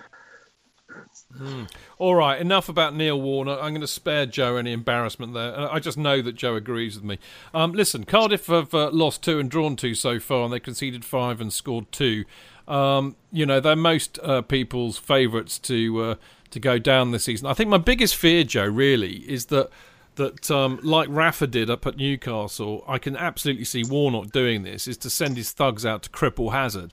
Uh, do you think A? Do you think that's going to happen? And B, what can we do about it? Yeah, I mean, I remember uh, was it last? Might have been last season. I think Guardiola. We all kind of poked a bit of fun at him for having a bit of a uh, a go at Warnock and Cardiff. Uh, I think they injured Leroy Sané before the before the first half had even finished, and they were just sort of flying into challenges like it was a, a game in kind of a park. Um, but I think the more you kind of you look at the, the, way they play, I mean, there's there's a definitely an element of being physical in the Premier League. You know, they don't have the ability or resources to go and buy Eden Hazards and other players who are wonderfully wonderfully talented. So there is a, an alternative way of playing. I just question whether the the tactics and, and particularly some of the, the challenges this season and, and, from a couple of games I watched last season really bordering, uh, you know, kind of assault level challenges. Particularly, I, I, do remember that Sané tackle by I think it was Bennett who plays for for Cardiff was an absolute disgraceful tackle, which I think took uh, Sané out for a couple of weeks, if not uh, maybe a month or six weeks. You know, it's slightly unnecessary. I mean, I think in, in terms of how we, we deal with it, you know, Hazard is is a slightly different breed. You know, in, in an era where you've got players like Neymar who are wonderfully gifted, but you know, he opts for sort of the ten forward roles and then you know triple pike somersault to finish to kind of any time he gets challenged. Whereas Hazard, I think, to maybe his detriment at times, tries to ride the challenges and and sort of you know he, he takes sort of getting kicked almost as a compliment. So I think again we'll see a very typical a very typical Eden Hazard display. The one thing that I would love to see, and I know this is something that Jonathan um, will will kind of constantly say here, and it's something I definitely agree with, is that I think when you have you have players of of Hazard's talent and, and Aguero's and these sorts of really kind of special players that referees have to realise that teams now target them in a very systematic way. It's you know. Yeah the right back makes a foul, then the left back, then the midfielder, and, and every single time they're going to go to the referee. It's my first tackle. You know, um, if if referees were stronger and they realised that teams were systematically targeting, I mean, Hazard got fouled what four times in the first twenty minutes against Newcastle. It was ridiculous. If if the referee stops it and books someone on the third tackle, then that, that stamps that element out of the game, and, and it, it definitely means that you know Hazard is, is less likely to get sort of uh, poleaxed by players like I can't remember who the right back for, for, for, Newcastle was last time, but you know he sort of stamped on his ankle and then tried to sort of kick him literally into the stands in the second half. But uh, it, was Rick, you know, it was Rick, Ritchie, I think. Did that's that, it, Matt Ritchie. Yeah, yeah, yeah. yeah. yeah. Um, you know, I, I, think on the, I mean, but also on the other hand, it's slightly more old school in that it does pain me that teams can kick us off the pitch now, and it's not something that really you know, growing up with sort of midfielders from Makelele to Essien to Ballack and, and Lampard, you know, you you're not really used to seeing your teammates, your team kind of, you know, kind of getting bullied by players. And I do wish at times that we had someone in that team. And I think we go back looking at someone like Ethan Ampadu here who, who can actually dish a little bit out as well. And I do think that sometimes teams take liberties with Hazard in particular because they know that there's going to be no one to, to give any sort of retribution. I think, you know, Luiz has a little bit of that in his game, but you're less likely to see it at centre back. And I think Rudiger is also quite tough, but again, from a centre back, I think it's you're less likely to see it. So I think that, that you know it's it's not necessarily something that that you know you want to actively encourage someone to go out and start kicking people, but I do feel that when these teams start trying to push the physical edge and start trying to make things a little bit kind of uh, you know close to kind of the line to what is acceptable,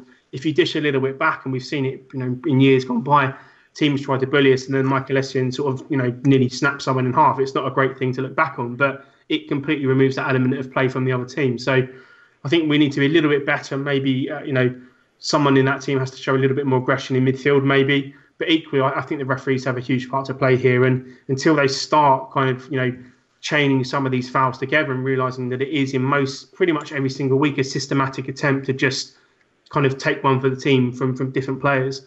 Hazard is going to continue to see this sort of treatment. So, you know, that, that would be my, my preferred way of dealing it would be referees, but I think we're going to have to maybe start looking at someone like Ampadu or, or someone who can who can at least put it put it back a little bit, you know, not go over the top, but someone who can actually stand up for, for their teammates. Because if it's Luiz and, and Rudiger, they're not going to run from from uh, from central defence every single time Hazard gets chopped. I'd rather see a midfielder sort of go there and, and start sort of protecting him a little bit more than what he gets at the moment.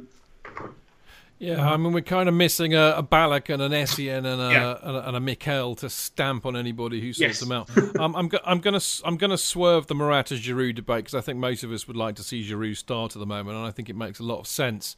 It being that it's Cardiff who will pack the defence, who we won't be able to play through, and, and you know Giroud can hold the ball up and he's strong enough to to withstand the challenges. And of course, he can get his head onto the ball too. Um, I'm going to finish this up really by just kind of talking about the fact that. You know, come on, Cardiff are favourites to go down. We've we've shown a lot of patience and resilience in breaking stubborn teams down recently surely this is a banker. Please tell me this is a banker. But no doubt, Ollie, an early goal will be, will be crucial here, won't it? Yeah, of course. When it comes to these sort of games, the longer they go on without a goal, the more frustrating it does become, and and you know it starts looking more and more tense and more and more you know, like it's going to turn into a draw. I think the early goal is, but you know, there shouldn't be any reason why Chelsea can't go and get three points against Cardiff. You know, I I, I have Cardiff to go down. I don't see them having enough in mm. the Premier League this year to survive. I don't see they're going to do a, a Huddersfield and, and stay up. I can't see that at all. Um, and you know, I, I, just think it's one of those. You know, yeah, if they can get the early goal, even if it's through a penalty or a free kick or something like that, again, then then it doesn't really matter. Just get that early goal, keep it tight, and then go and push on from there. Mm, well, let's hope so. I can confirm, Jonathan, uh, that I saw Alan May's score says uh, that his he saw Alan May score uh, Orient away in 1981 and Hull away in 1982. Sadly, not the Cardiff game. He was oop north smoking too much and feeling sorry for himself being so far away from Stamford Bridge. Well, that's, that's, that's rather lovely. How nice that uh, he has seen him score. I've seen him score we as go. well, actually. Obviously, yeah. I've seen him score. He scored 16 goals. I think, for Chelsea, if I remember rightly. Is that correct? Can somebody tell know. me if that's right? 16, I think. Was, he had an annoying habit scored... of of turning round on the spot. That seemed to be his main way of beating somebody. sort of do a 360 mm. degree turn. I remember I used to be in despair of it, but you know that was the era. So.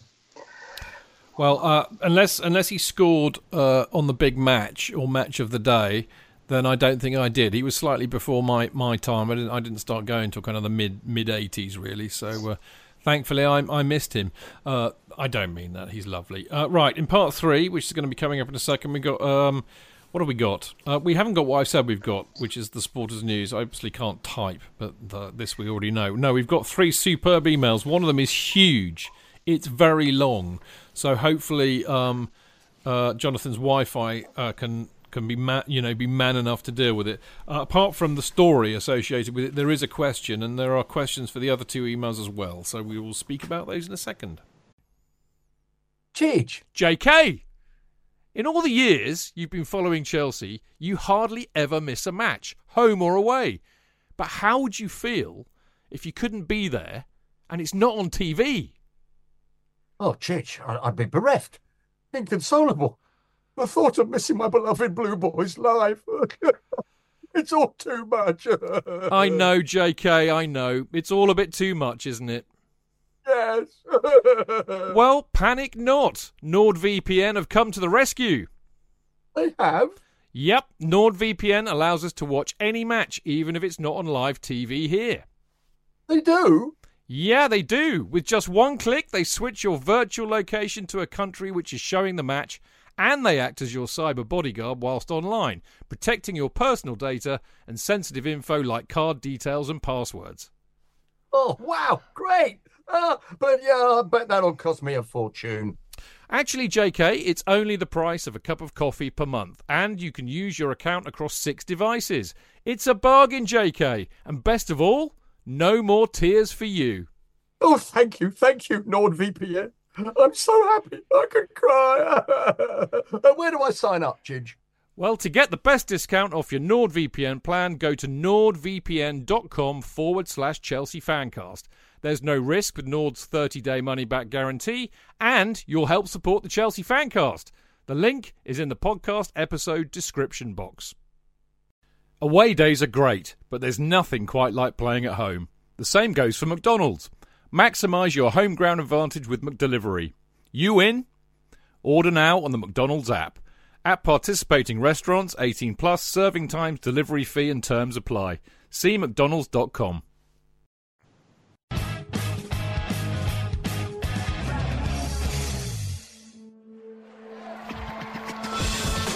Real fans, real opinions. I'm Jason Cundy and you're listening to the Chelsea Football Fancast. Proper Chelsea. Footballfancast.com.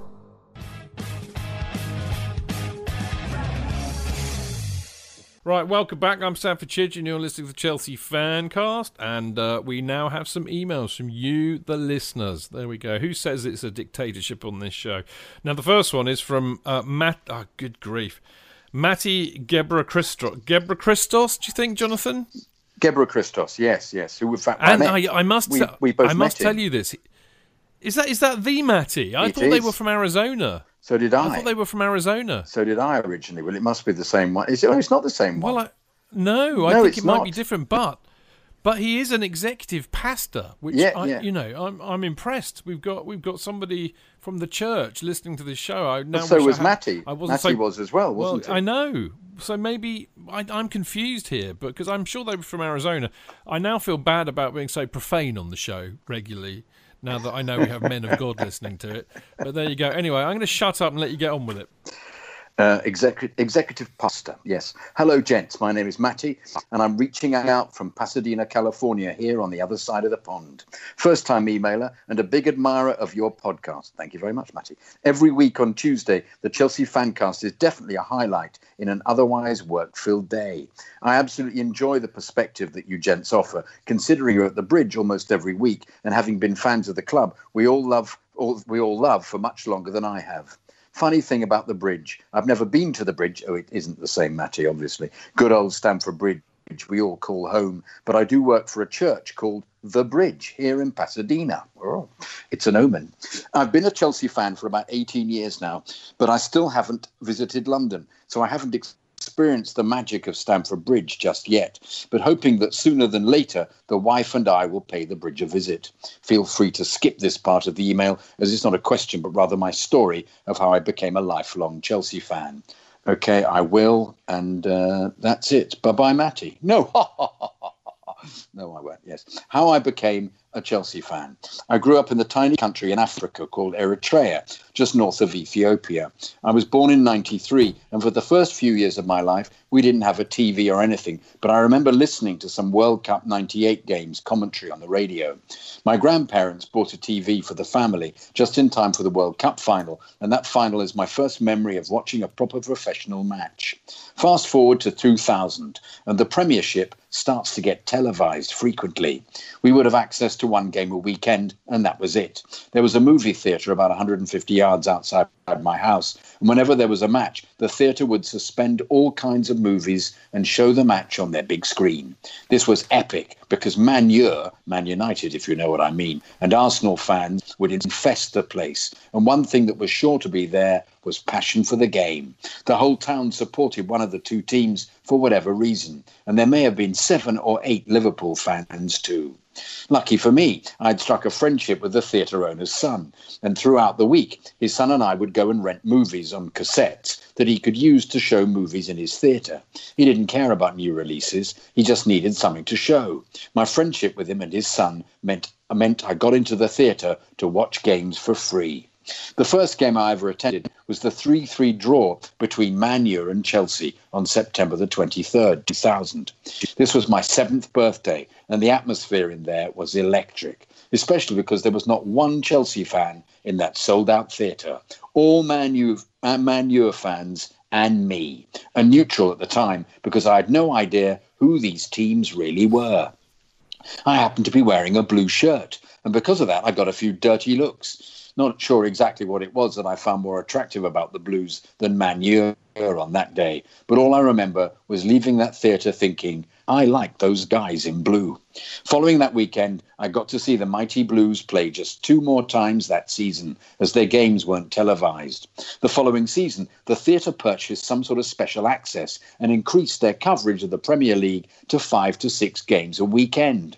At this point, there were almost no movies playing on weekends, and it was in this season I started started to follow the blues with all the passion in the world. And I'm so grateful to have witnessed that some of the greatest years the club has enjoyed. Super Frankie Lampard became my favourite player in the 0405 season and remains my favourite blue of all time. And I've probably owned 10 Lampard jerseys in my life. Beating Bolton 2 0 at the end of the 045 season and winning the Champions League in 2012, which I ditched school for to watch live, don't tell my mother, are two of my favourite memories, not just in football, but in life. I'm very excited to see where Sarri and his philosophies take us, and very optimistic that we have an outside chance of winning the league this season. Uh, more than an outside chance, I think. My question, my question for you fine gents revolves around the imbalance in our team. Our current left side of the field is absolutely what's got us four wins out of four. In the Huddersfield game, both the first and third goal came directly from the left side, and Alonso, from the left side, obviously, won the penalty for the second one. Against Arsenal, again, both the first and third goal came from that left hand side. Our penalty against Newcastle was won after combination play between Hazard and Alonso, and the second goal against Bournemouth was also Hazard and Alonso combination from the left. Even Pedro, albeit he's our right winger, came from the left hand side to score the opening goal against the Cherries after receiving the ball from Alonso. Our right side, with the exception of the Azpilicueta assisted Morata goal against Arsenal, hasn't contributed to much of what Sarri's doing at Chelsea so far. This constant reliance on our left side to produce all our real threats also means we're more vulnerable on that side when we're defending. A lot of the chances we've conceded have come from Alonso's side. And against Newcastle, he was clearly too tired to go after Yedlin for their goal. I mean, it was good old Oliver Giroud that was at left back defending the little American. And poor Giroud, his jaw probably still hurts from that elbow. I believe our right side needs to threaten more, needs to penetrate more. This will also allow our left side to become even stronger if the attention isn't so much on Hazard. At this point in the season, and looking at how we're playing, there's no need for a big centre forward.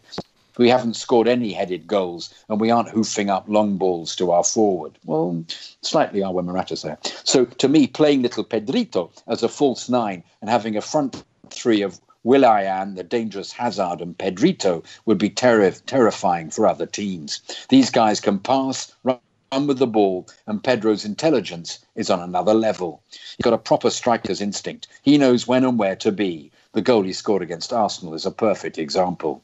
Having three diminutive players who love the intricate passes and runs, in my opinion, would be a headache for static defences that want to sit in their own six yard box and defend. What do you think of this? And what are the chances of us seeing the three little ones as a front three at some point this season? Thanks for taking the time to read this email, even if you don't mention it in the podcast. We have, Matty. Forgive me for how long it is. It might end up lengthening the weekly podcast to over three hours. No. Anyways, I love what you guys are doing. We'll be tuning in every chance I get. I believe we're in for a special season and an even more special and better one next season. Thanks for what you do and up the Chelsea. Enjoy, Matty, Pasadena. That's very well informed, isn't it? Very well informed. Mm. And um, I think the answer to his question is uh, Azpilicueta, full stop for me. That's why, because uh, Alonso attacks and uh, uh, and Dave isn't as as as um, I, don't, know if he's required to go up as much. He's not as much of a, as an attacker as Alonso is. Alonso's um, absolutely phenomenal as a, as a, an attacker for me as a left back, whereas Dave is a fantastic defender and fullback, but not on the same level. What do the other guys think? Well, I, I, first of all, I was going to. I mean, uh, I, I, was pondering that one, um, but uh, we talked a little bit about Kante swapping over with Kovacic to maybe give a little more cover for uh, Alonso, which I don't think is a, a, preposterously stupid idea. But I mean, the main question that coming out of, of that was also this idea of playing the three little ones up front. Oh yeah, yeah, yeah. Which is some, yeah. It's just this. Funny enough, it was something I talked about with Kerry on the on the Kerry Dixon show last week. But Joe.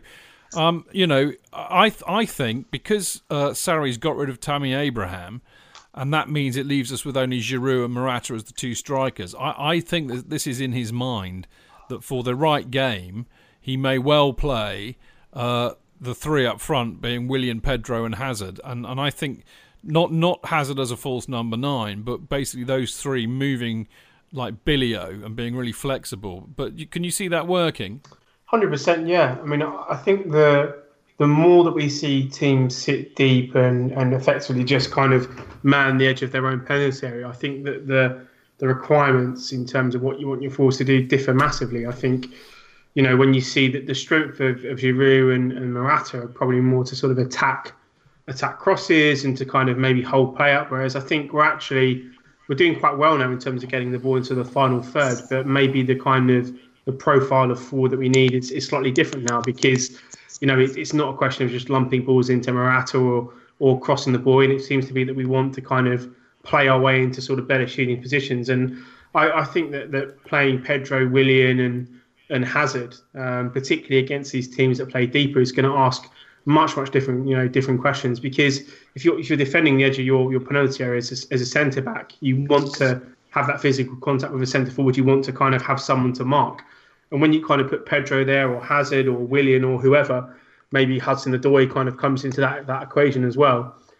There's no one for them to mark. They're just going to be kind of really sort of playing with their head on a swivel, and it actually I think it asks a lot more questions of of the opposition team than, than when we have just a forward who's pretty much going to be not not static, but I mean, you know, Morata and Giroud aren't aren't kind of guys who are going to be really asking these guys questions in behind or or coming and linking, playing playing really intricate football. Which I think at times I think we've seen this season that that's sort of the style of play that we're trying to progress towards. So, you know, I think the more that we see teams defend against us, I think the likelihood of playing Pedro as a as a forward probably increases. And I would I would be surprised if if say come December time, the more that we see these teams adopt this sort of tactic against us, I could see that that, that almost becomes the, the kind of de facto formation or de facto kind of personnel that that Sarri looks to deploy at some point.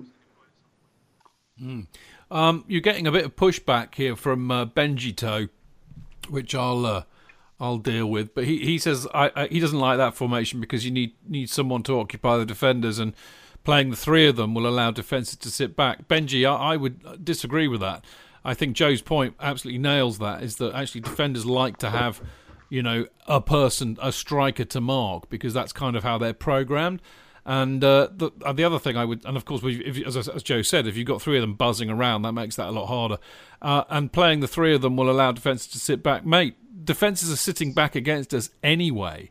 I think that's you know part of our problem, and, yeah. and perhaps having three people buzzing around. And I think the one of the things I like particularly is I can see Hazard really being given license to roam. I mean, I know he starts out on the left, and that's ostensibly his position, but I think we might see Hazard increasingly moving all over the place, giving a complete freedom uh, to roam, and therefore be far more uh, destructive and. Uh, and, uh, and and and you know you're more creative. I mean, that goal, by the way, he scored against Scotland was just astonishing. We didn't talk about that earlier.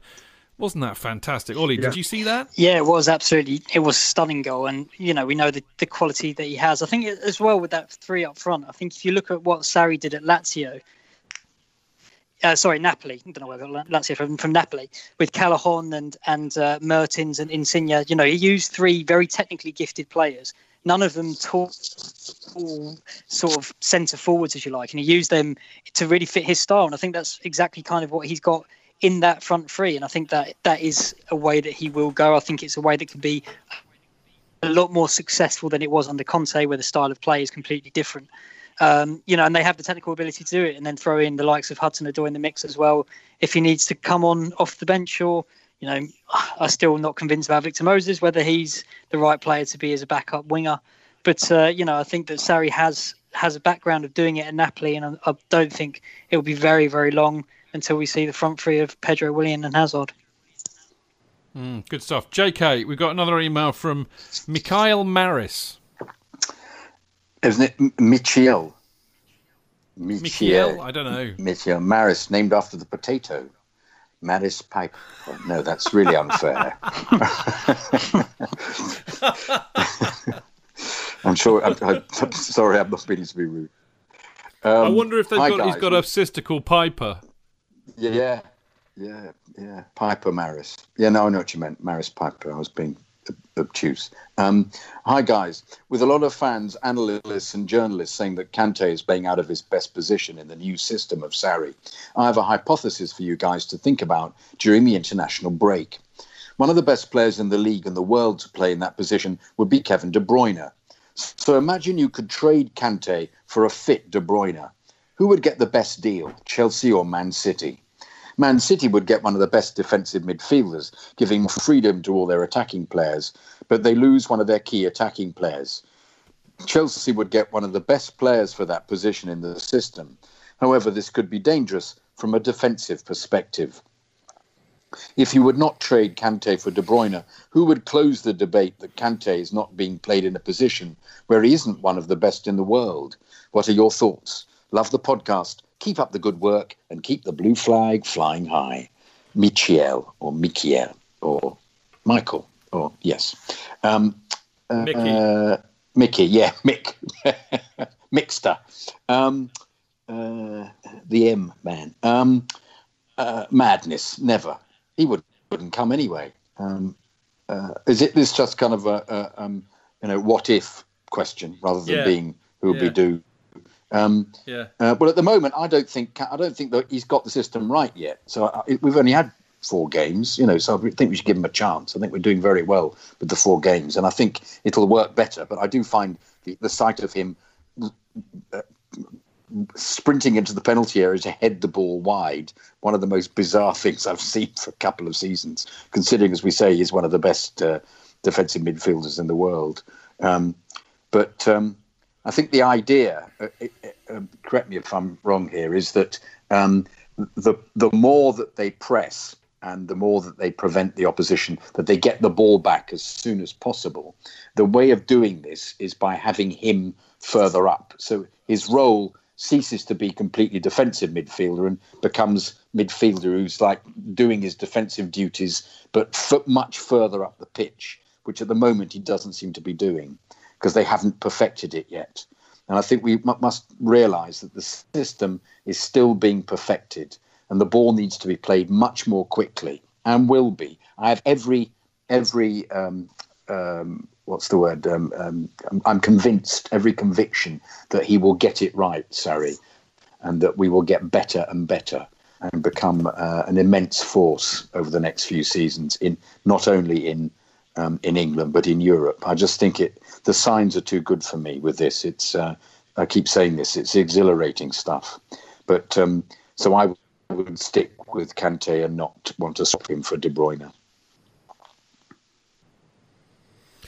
Well, I would agree with that entirely. Actually, uh, you know, I, I, why would I? Why would I want to take back a moody, bloody Belgian, another moody, bloody Belgian, and replace him for probably one of the nicest, smiliest, loveliest football players on the planet in, in N'Golo Kante, who drives around in a mini and would do everything that you asked of him and more. I mean, Kante's weight is well, he's worth his weight in gold and then some. Um, and I agree with Jonathan. We've been saying on the show for a while that I think ultimately that that's what his role is: is to win the ball high up. You know, to, to be the one that instigates the the, the press high up. I, I agree. It, it just I know. I mean, the thing, the difficulty for us all is that he was so clearly the best player in the world in that position as a defensive midfielder. It, it's really it's just annoying and difficult to see him kind of being played out of position. But I, I have every faith in Kante. I think he's an incredibly able footballer, and I think he could play anywhere if he puts his mind to it. So I wouldn't do that. And, and much as I, I, I do rate Kevin De Bruyne, I think he's a fabulous footballer. Uh, and we dropped a bollock by letting him go. But you know, ultimately, you know, he's a moody Belgium, and he and he, was, he wanted to go. What can you do? You know. Anyway, uh, I, Joe and Joe and uh, Ollie might shed more light on that. Uh, Joe, you have first crack. Um, I mean, I, I can see, I can see where he's coming from. I, I think you kind of alluded it to a little bit earlier when you thought maybe Kante was shaded a bit high. I think De Bruyne probably has the characteristics now to play that role slightly better than Kante. But I mean, if, if you're just looking at the players, I mean, I would much rather have Kante in the team um, anywhere in goal than than really go back for for De Bruyne at this point. And I'm, I'm a huge De Bruyne fan. I think he's an incredibly talented player. You know, fantastic set pieces, just an all-round, really, really top footballer. But I think that that Kante is is becoming a a very, very uh, kind of top tier Chelsea player, sort of historically as well. And I think that that, that kind of I suppose relationship with the fans and also just where he kind of sits among sort of the pantheon of, of Chelsea greats is, is kind of increasing sort of year on year. So I think that he will he'll hopefully in, in, in this scenario I would I would keep Kante. Um, but I mean I, yeah I can see where the guys coming from with with kind of the proposed swap trade. But you know I'd be very uh, very worried to see what someone like Guardiola could do with Kante's legs in in that team because it would just mean even less players he needs to put in defence and and just probably just maybe put Kante and maybe two defenders and just put everyone else as attacking and that would be quite worrying to see them have a player that, that can do two or three players' jobs defensively. So yeah, would would definitely keep Kante, but yeah, I can kind of see what the guys are alluding to. Mm. Uh, what about you, Ollie? Yeah, I mean, I wouldn't swap Kante for for anyone, to be honest. Even if it is a new position he's playing, I think what you guys said about the fact it is only four games. You know, this is a completely new role. He also didn't get pre-season to even practice the role because he was coming back from the World Cup. So, you know, there's still a long way to go with him in that position. But I wouldn't have anyone else in in in the league playing it. Really, I think that you know he he's the one player around that has the energy and the stamina to to play a role like that. And I think if you saw it against Bournemouth, you know, when he got back and and nipped the ball away when when Bournemouth had the chance to go through after Luiz made that mistake, you know, he's that sort of player and he can do it all really. I think that give him time and he will develop into that role as good as anyone will be. I think that you know he's just. I, I can't speak highly enough about Kante. I think he really is an absolutely fantastic player, and he just needs the time to really get into to Sarri's system and and find his feet at that sort of, in that role. I'm sure he will be able to do it. And the other thing about it as well is just you know him playing in that role is is Jorginho has been so influential and he's such a, a key man for the way that Sarri wants to play. Um, so for him to play in the role and see the ball more often and pick the passes more and set the tempo, maybe Kante wouldn't have been quite as effective this season as he had been last season if he had been asked to do that because Jorginho is obviously a better ball player than he is. Um, so you know, I think that he will take it'll take time, but I'm sure that Kante will will mould into that role definitely very very well. Mm. So the message is keep Kante and carry on. I think so. Uh, on that note, uh, we've got another. I mean, talk about bloody difficult names to pronounce tonight, Jonathan. Um, I'm gonna have I'm gonna have a stab at this one. Nufel Gemari.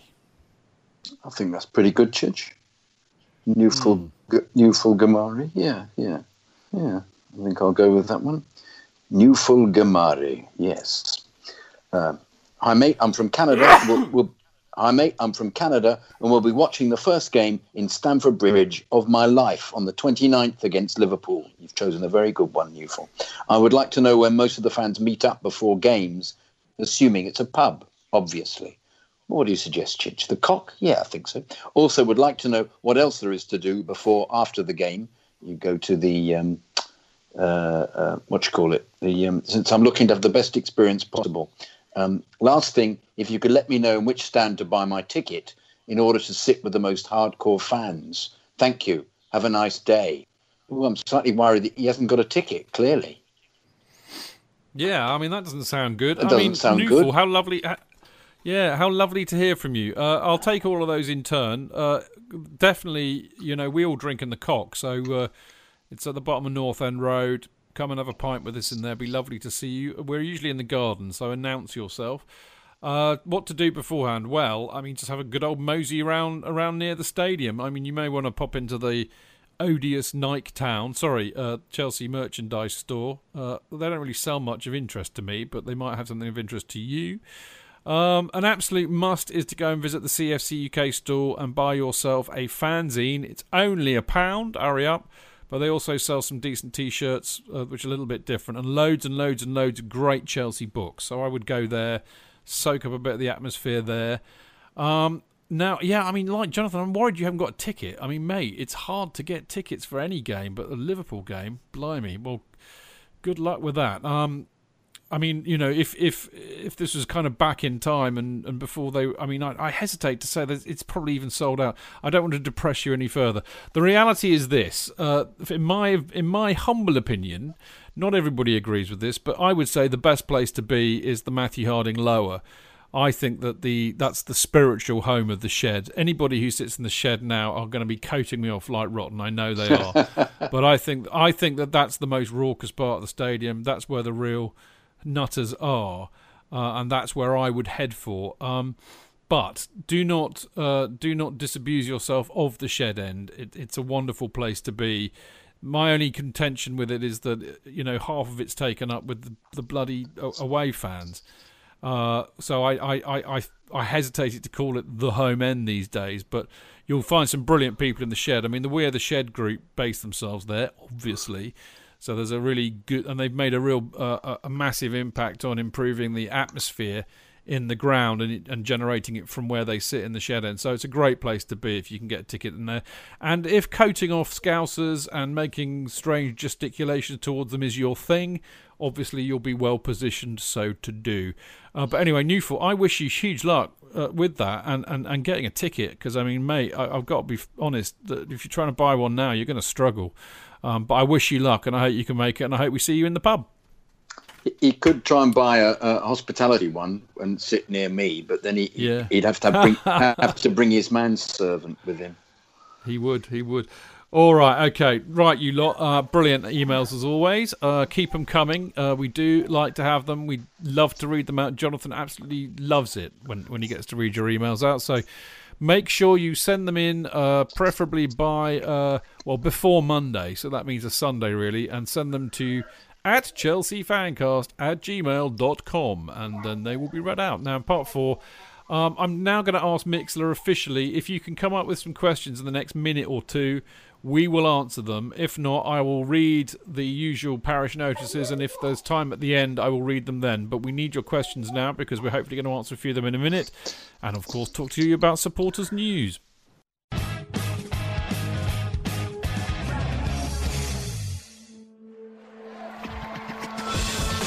Real fans, real opinions.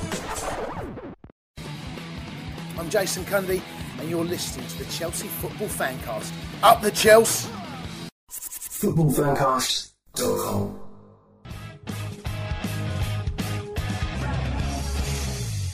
Right, welcome back. This is Stamford Chidge and the Chelsea Fancast, and uh, we have royalty with us tonight because we've got the wonderful Joe Tweeds and the lovely uh, Ollie Harbord, and of course the uh, effervescent Jonathan Kidd. Oh, how uh, lovely! Now, on this well, that's my pleasure. Now, um, I am at the moment. Um, we are open for business for questions from Mixlr, and uh, goodness me, there we go, right on time. From Hazardous Seventeen, I can still hear Georgia, by the way. Hazardous Seventeen. Uh, what position do you guys think Hudson-Odoi will end up playing for us on the wing or up top like Mertens? That's got Joe Tweeds written all over it. That question.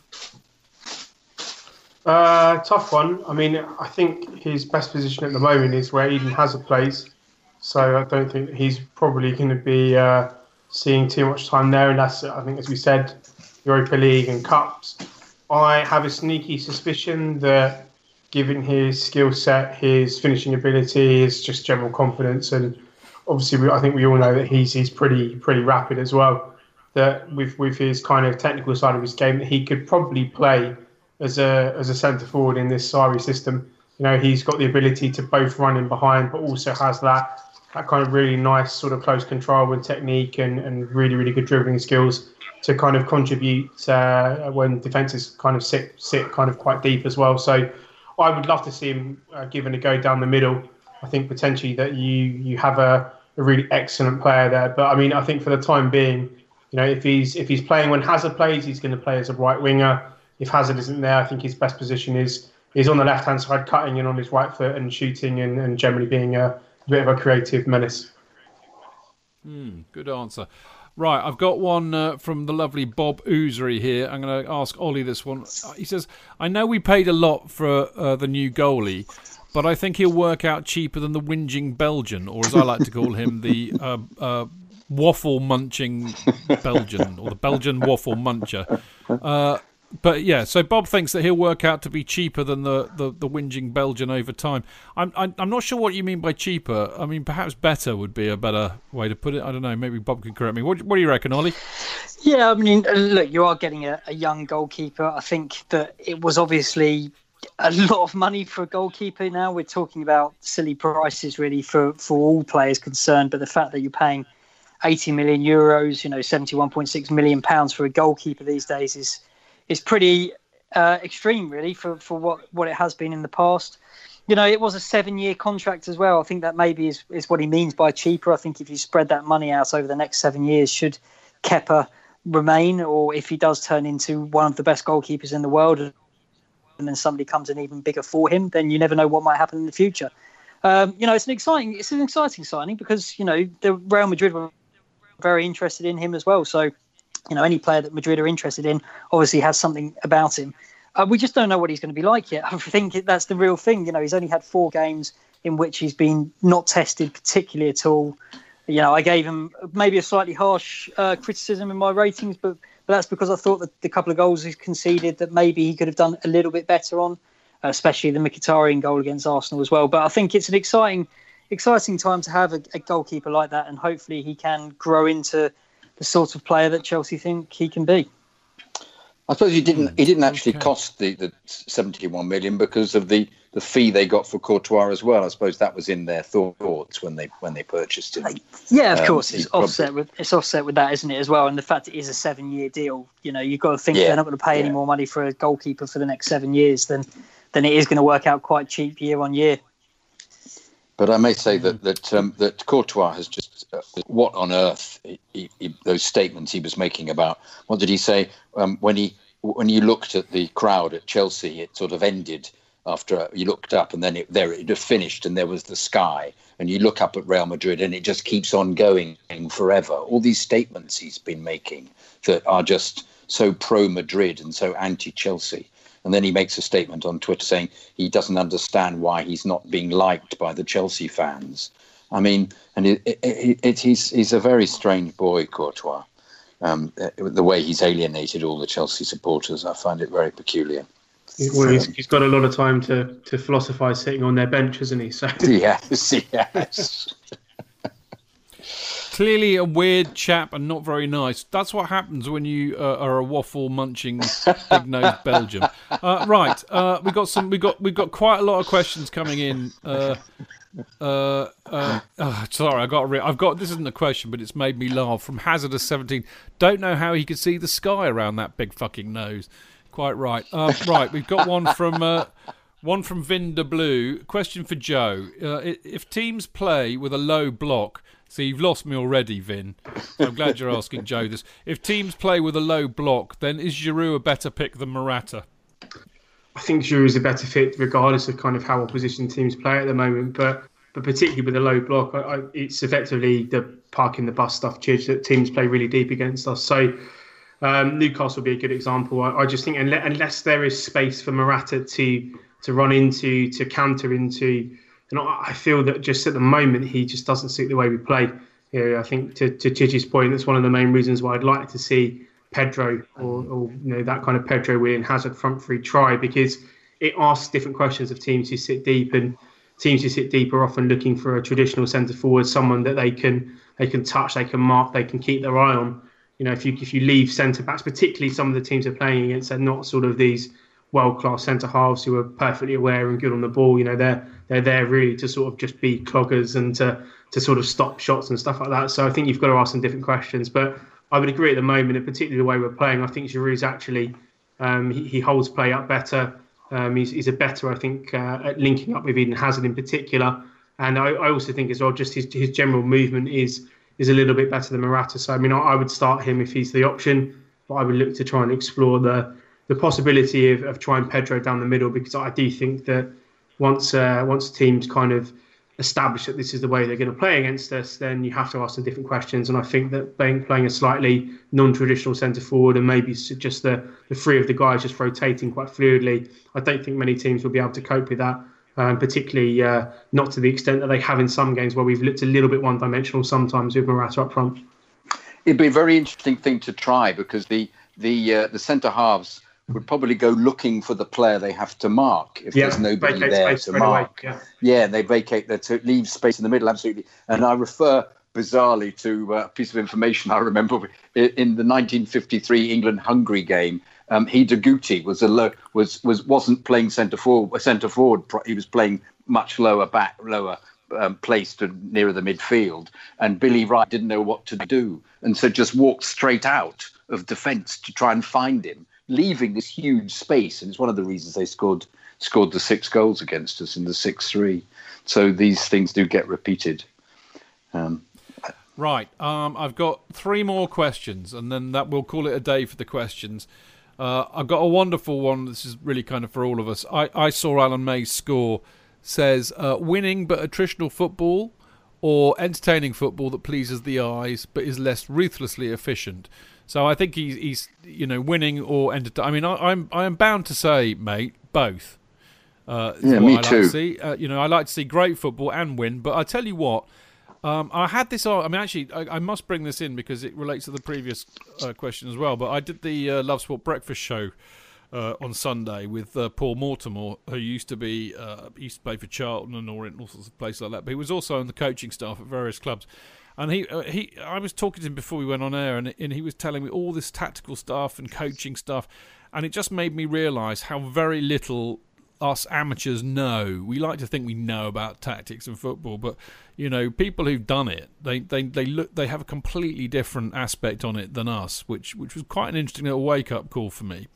Um, but I did have an argument with him on air, um, and I, I, you know, which basically ended up saying I don't pay to go to football to be entertained. I don't. I, I, I basically go for a great day out with my mates, and I like to see my team win.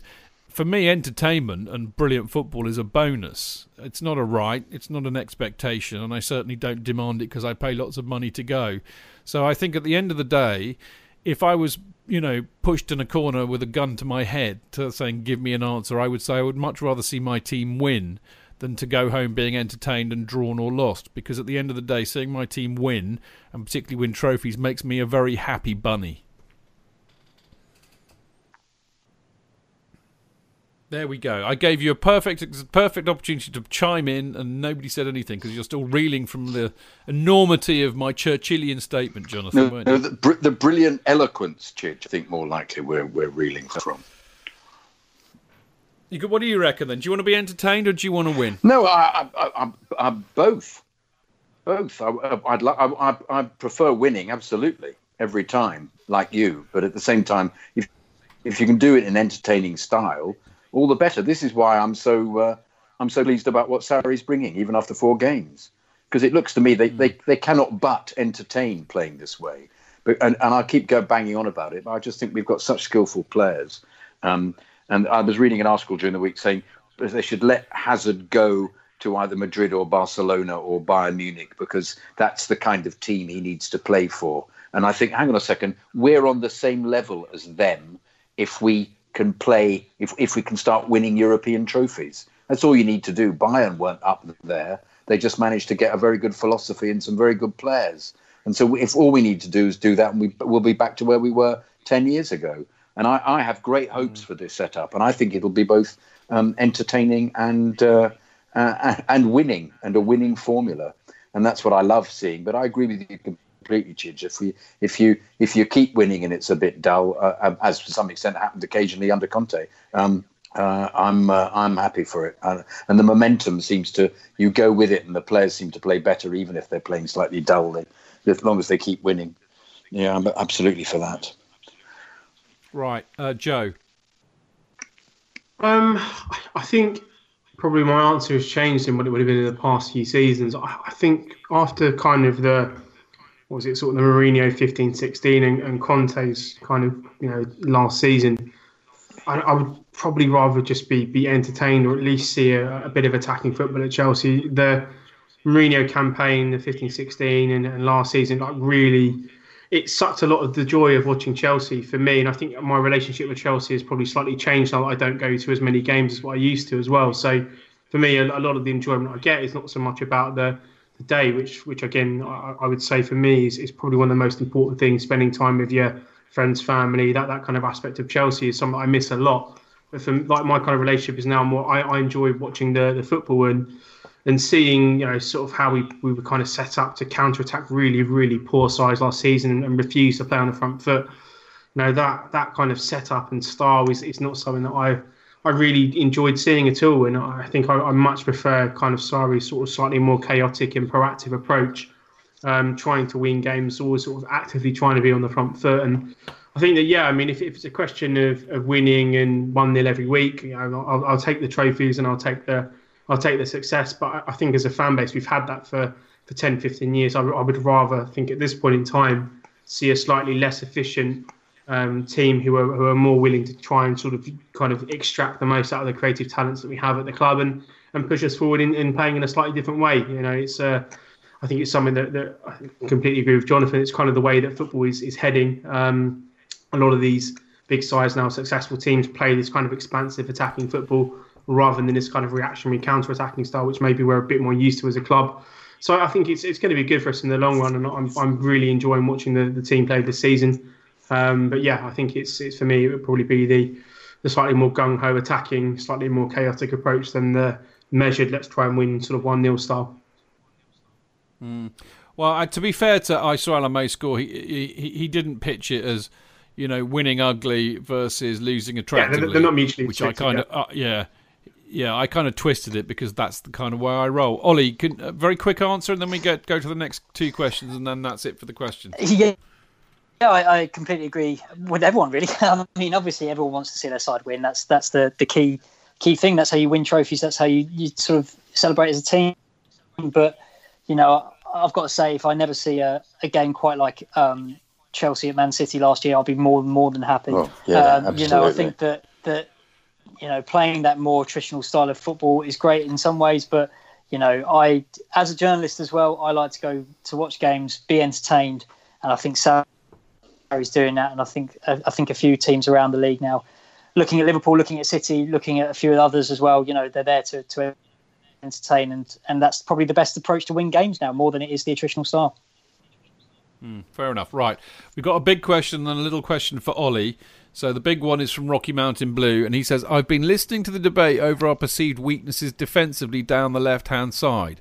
Unless I was seeing things differently." Uh, didn't Rudy play on the left side of defence last year? Why is he now playing on the right side? Is it to accommodate Luiz, or is that his best side, Joe? Yeah. Um, so before we actually bought Luiz, when Luiz was at Benfica, um, he was always a left centre, like a left central sided defender, a bit like JT, right footed, but plays on the left hand side. So I think actually for for Luiz, it's more of his uh, his natural kind of position. Although I think, given kind of maybe Alonso's deficiencies defensively, and a lot of it is around his just just straight kind of straight line pace or just how quick he is, maybe playing Rudiger over there actually makes a little bit more sense. Um, you know, you've got you've kind of got Rudiger's recovery speed to to make up for any kind of deficiencies that, that Alonso has in that in that capacity. So, yeah, um, I, I, just think it's it's a traditional thing that Luiz typically has played there in his career. I know that he played there for Brazil.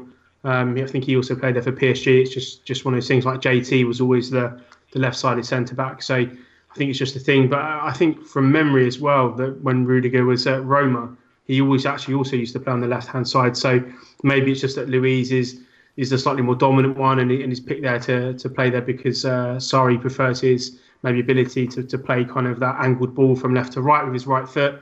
I don't know, something like that. But I mean, I, I would consider at least, you know, when you look at kind of the Newcastle goal, the the Yedlin cross, that maybe, you know, if uh, if Alonso can't get out there, then then maybe Rudiger might have been a bit more effective, um, sort of trying to cover cover Alonso there. So it, it might be something that Sarri needs to consider in the future.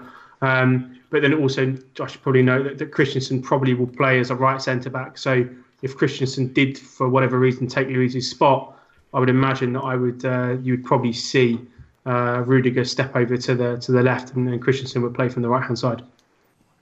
Mm. Well, actually, as Vin de Blue has pointed out, and as I was about to, honestly, Vin, I, I, this was my idea originally. I just want to let you know that. Uh, but of course, Rudiger played left back for Germany uh, in their last couple of matches. Played really well, particularly stamping on that French bloke. Always to be commended. Um, right. Um, okay. Last question for Ollie, which kind of segues nicely on from Rocky Mountain Blues question. Um, Dean Mears, CFC UK, not Chelsea Fancast. I, I see, Dean. Even though you have your own column, you have your own column on the Chelsea Fancast website. Goodness gracious me! Only the girl who likes balls and me have their own columns. Anyway, Dean says, uh, why does Ollie hate David Luiz? Hashtag scored him less than Morata. I don't hate David Luiz at all. I have to, try. No, I think. Look, I think I'm going to try and defend myself here. Uh, I think Luiz is a fantastic. Uh, firstly, I think he's a fantastic character. Absolutely love him as a character. I think you know I was at the Under the Bridge um, uh, sort of Q and A session they did um, in the title winning season a couple of years back. And the guy is, is just a fantastic guy. You can tell that. Um, I also think he's brilliant on the ball as well. I think he's a fantastic passer and and probably the best passer that one of the best passers that Chelsea have got from deep. I mean, I think he's superb. I just think that defensively, you know, he's coming to a point now where he's You know, there was always a question marks about him defensively, even during his first stint at Chelsea and going on from there even to PSG. And I don't think he's ever quite got over that. And I think that defensively there are better players in the team, and some of the moments where Chelsea have struggled this year, you know, very few moments have been through his mistakes defensively. Nah, fair enough, mate. I think Dean's winding you up a tad, but it was nice. It was nice to see you squirm and Yeah, defend yourself. absolutely. So well done, and and and uh, well done to all of you. Actually, well, well, well, well answered and good questions. I like this bit. I like this bit a lot.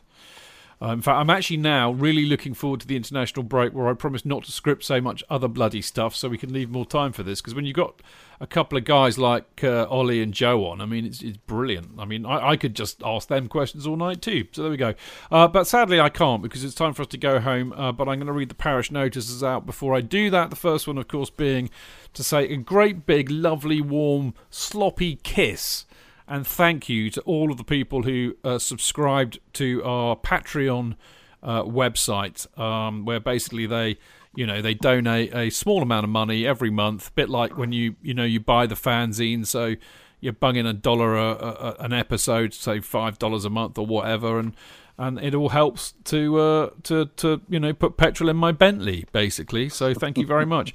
Um, anyway, um, yeah, it's very easy to do. All you have to do is go to uh, www.patreon p a t r e o n dot com forward slash Chelsea Fancast. And uh, the other thing is, I've now got the app on my phone, so it's a good way of getting hold of me directly because uh, you know Twitter and Facebook and emailing, you know, it takes me a bit of time to figure that out and get to it. Whereas, you know, you can have own own little private community there, basically, with other Patreon members and me. Right, uh, Chelsea Supporters Trust, as always, join the trust, get your voice heard by the club. It's free to join up to be a member, but uh, if you want to have a badge and you want to be able to vote in the elections and attend the meetings, then it's five quid. Uh, which is not a lot of money, really. Five quid a year, that is. Now, uh, sign up at chelseasupporterstrust.com and uh, and get involved. That's what we want. Make your voice heard. Follow them on Twitter at Chelsea S Trust.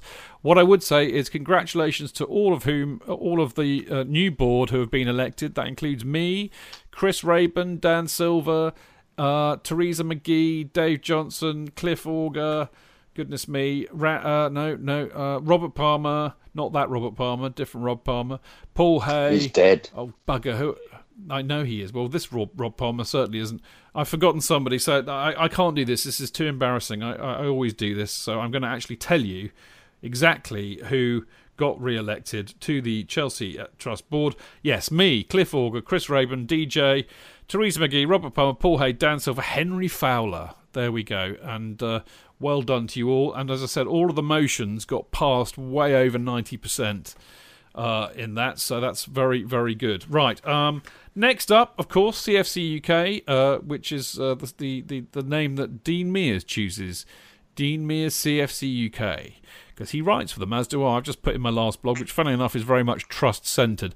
Uh, you can get it on match day. You can get it from any of the sellers on the uh, on the Fulham Road, uh, and you can get it home, uh, get it home and away. It's often on the trains or around the grounds there. You can subscribe to it, uh, in, and if you're in the states, you can get it digitally going to uh, cfcuk.net, or of course, if you're in the USA, just just message at CFC UK USA on Twitter or uh, or get hold of Dan Lundberg at dlundberg underscore. And last but by no means least, if you want to own a little bit of Chelsea and protect the future of the club, go and buy a share in the Chelsea Pitch owners, who of course own the freehold of Stamford Bridge, and whose aim it is to ensure that Chelsea will play football at Stamford Bridge forever. Uh, shares are a lot more cheaper than they were, about 25 quid a pop now. So if you want one or want more information, go to info at chelseapitchowners.com. Uh, you can follow them at Pitch Owners uh, on uh, Twitter. So there we go. Now, uh, that I'm afraid, goodness me, deep, deep pause and breath to get through the last bit. But yes, that I'm afraid is all we've got time for tonight. Um, and also, it's got some sad news for you people who love listening to this every week. Uh, there will, in fact, be no podcast next Monday, the 17th of, of September. Uh, very good reason for this because I will be away on holiday. I am going to Mallorca because I'm celebrating my 25th wedding anniversary. So my wife is whisking me away for a week in the sun. So I'm very sorry about that, but hey, needs must. Um, that means the next Monday night Chelsea Fancast will be on Monday, the 24th of September, and you'll have me, Jonathan Clayton Beerman, and Liam Twomey with you on that show. Now, don't forget uh, to tune in to Chelsea Fancast on Love Sport Radio, uh, which will be on Thursday this week, not Friday, Thursday. That's because I will be celebrating my 25th wedding anniversary with some of my closest chums and my wife. Uh, so I can't do the show on Friday, but we'll be there on Thursday this week instead, between 7 and 9.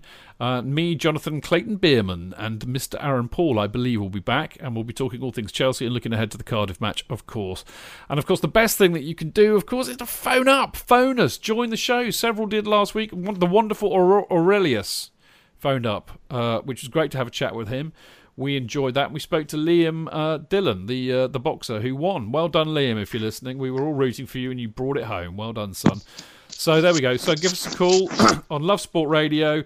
The number's 0208 70 20 558.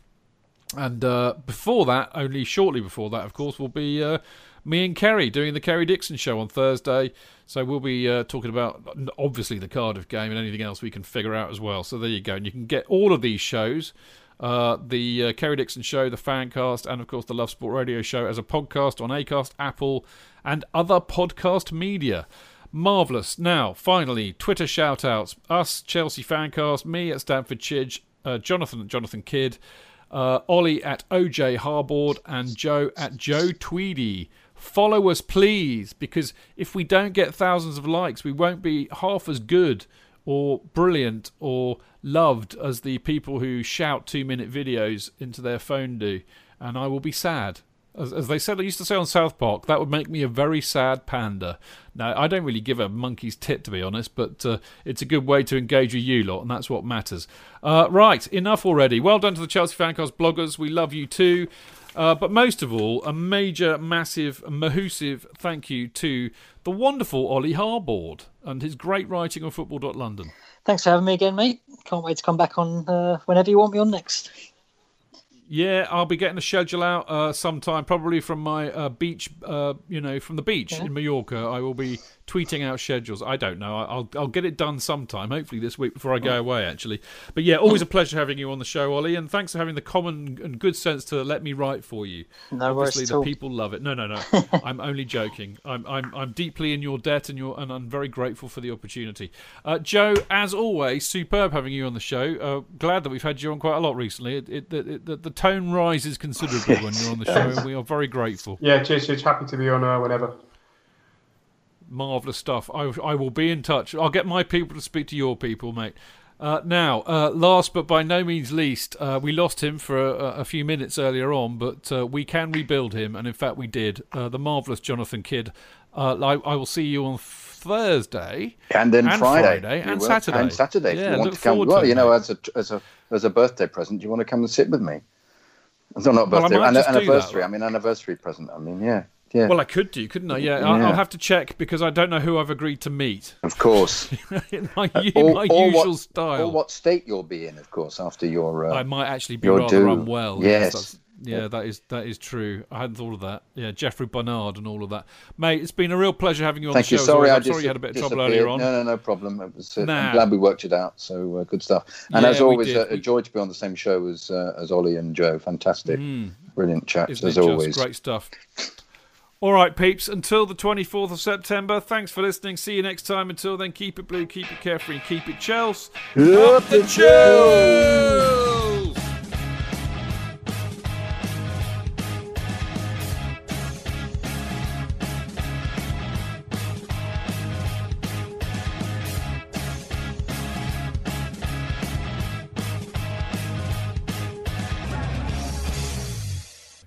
It's the 90th minute.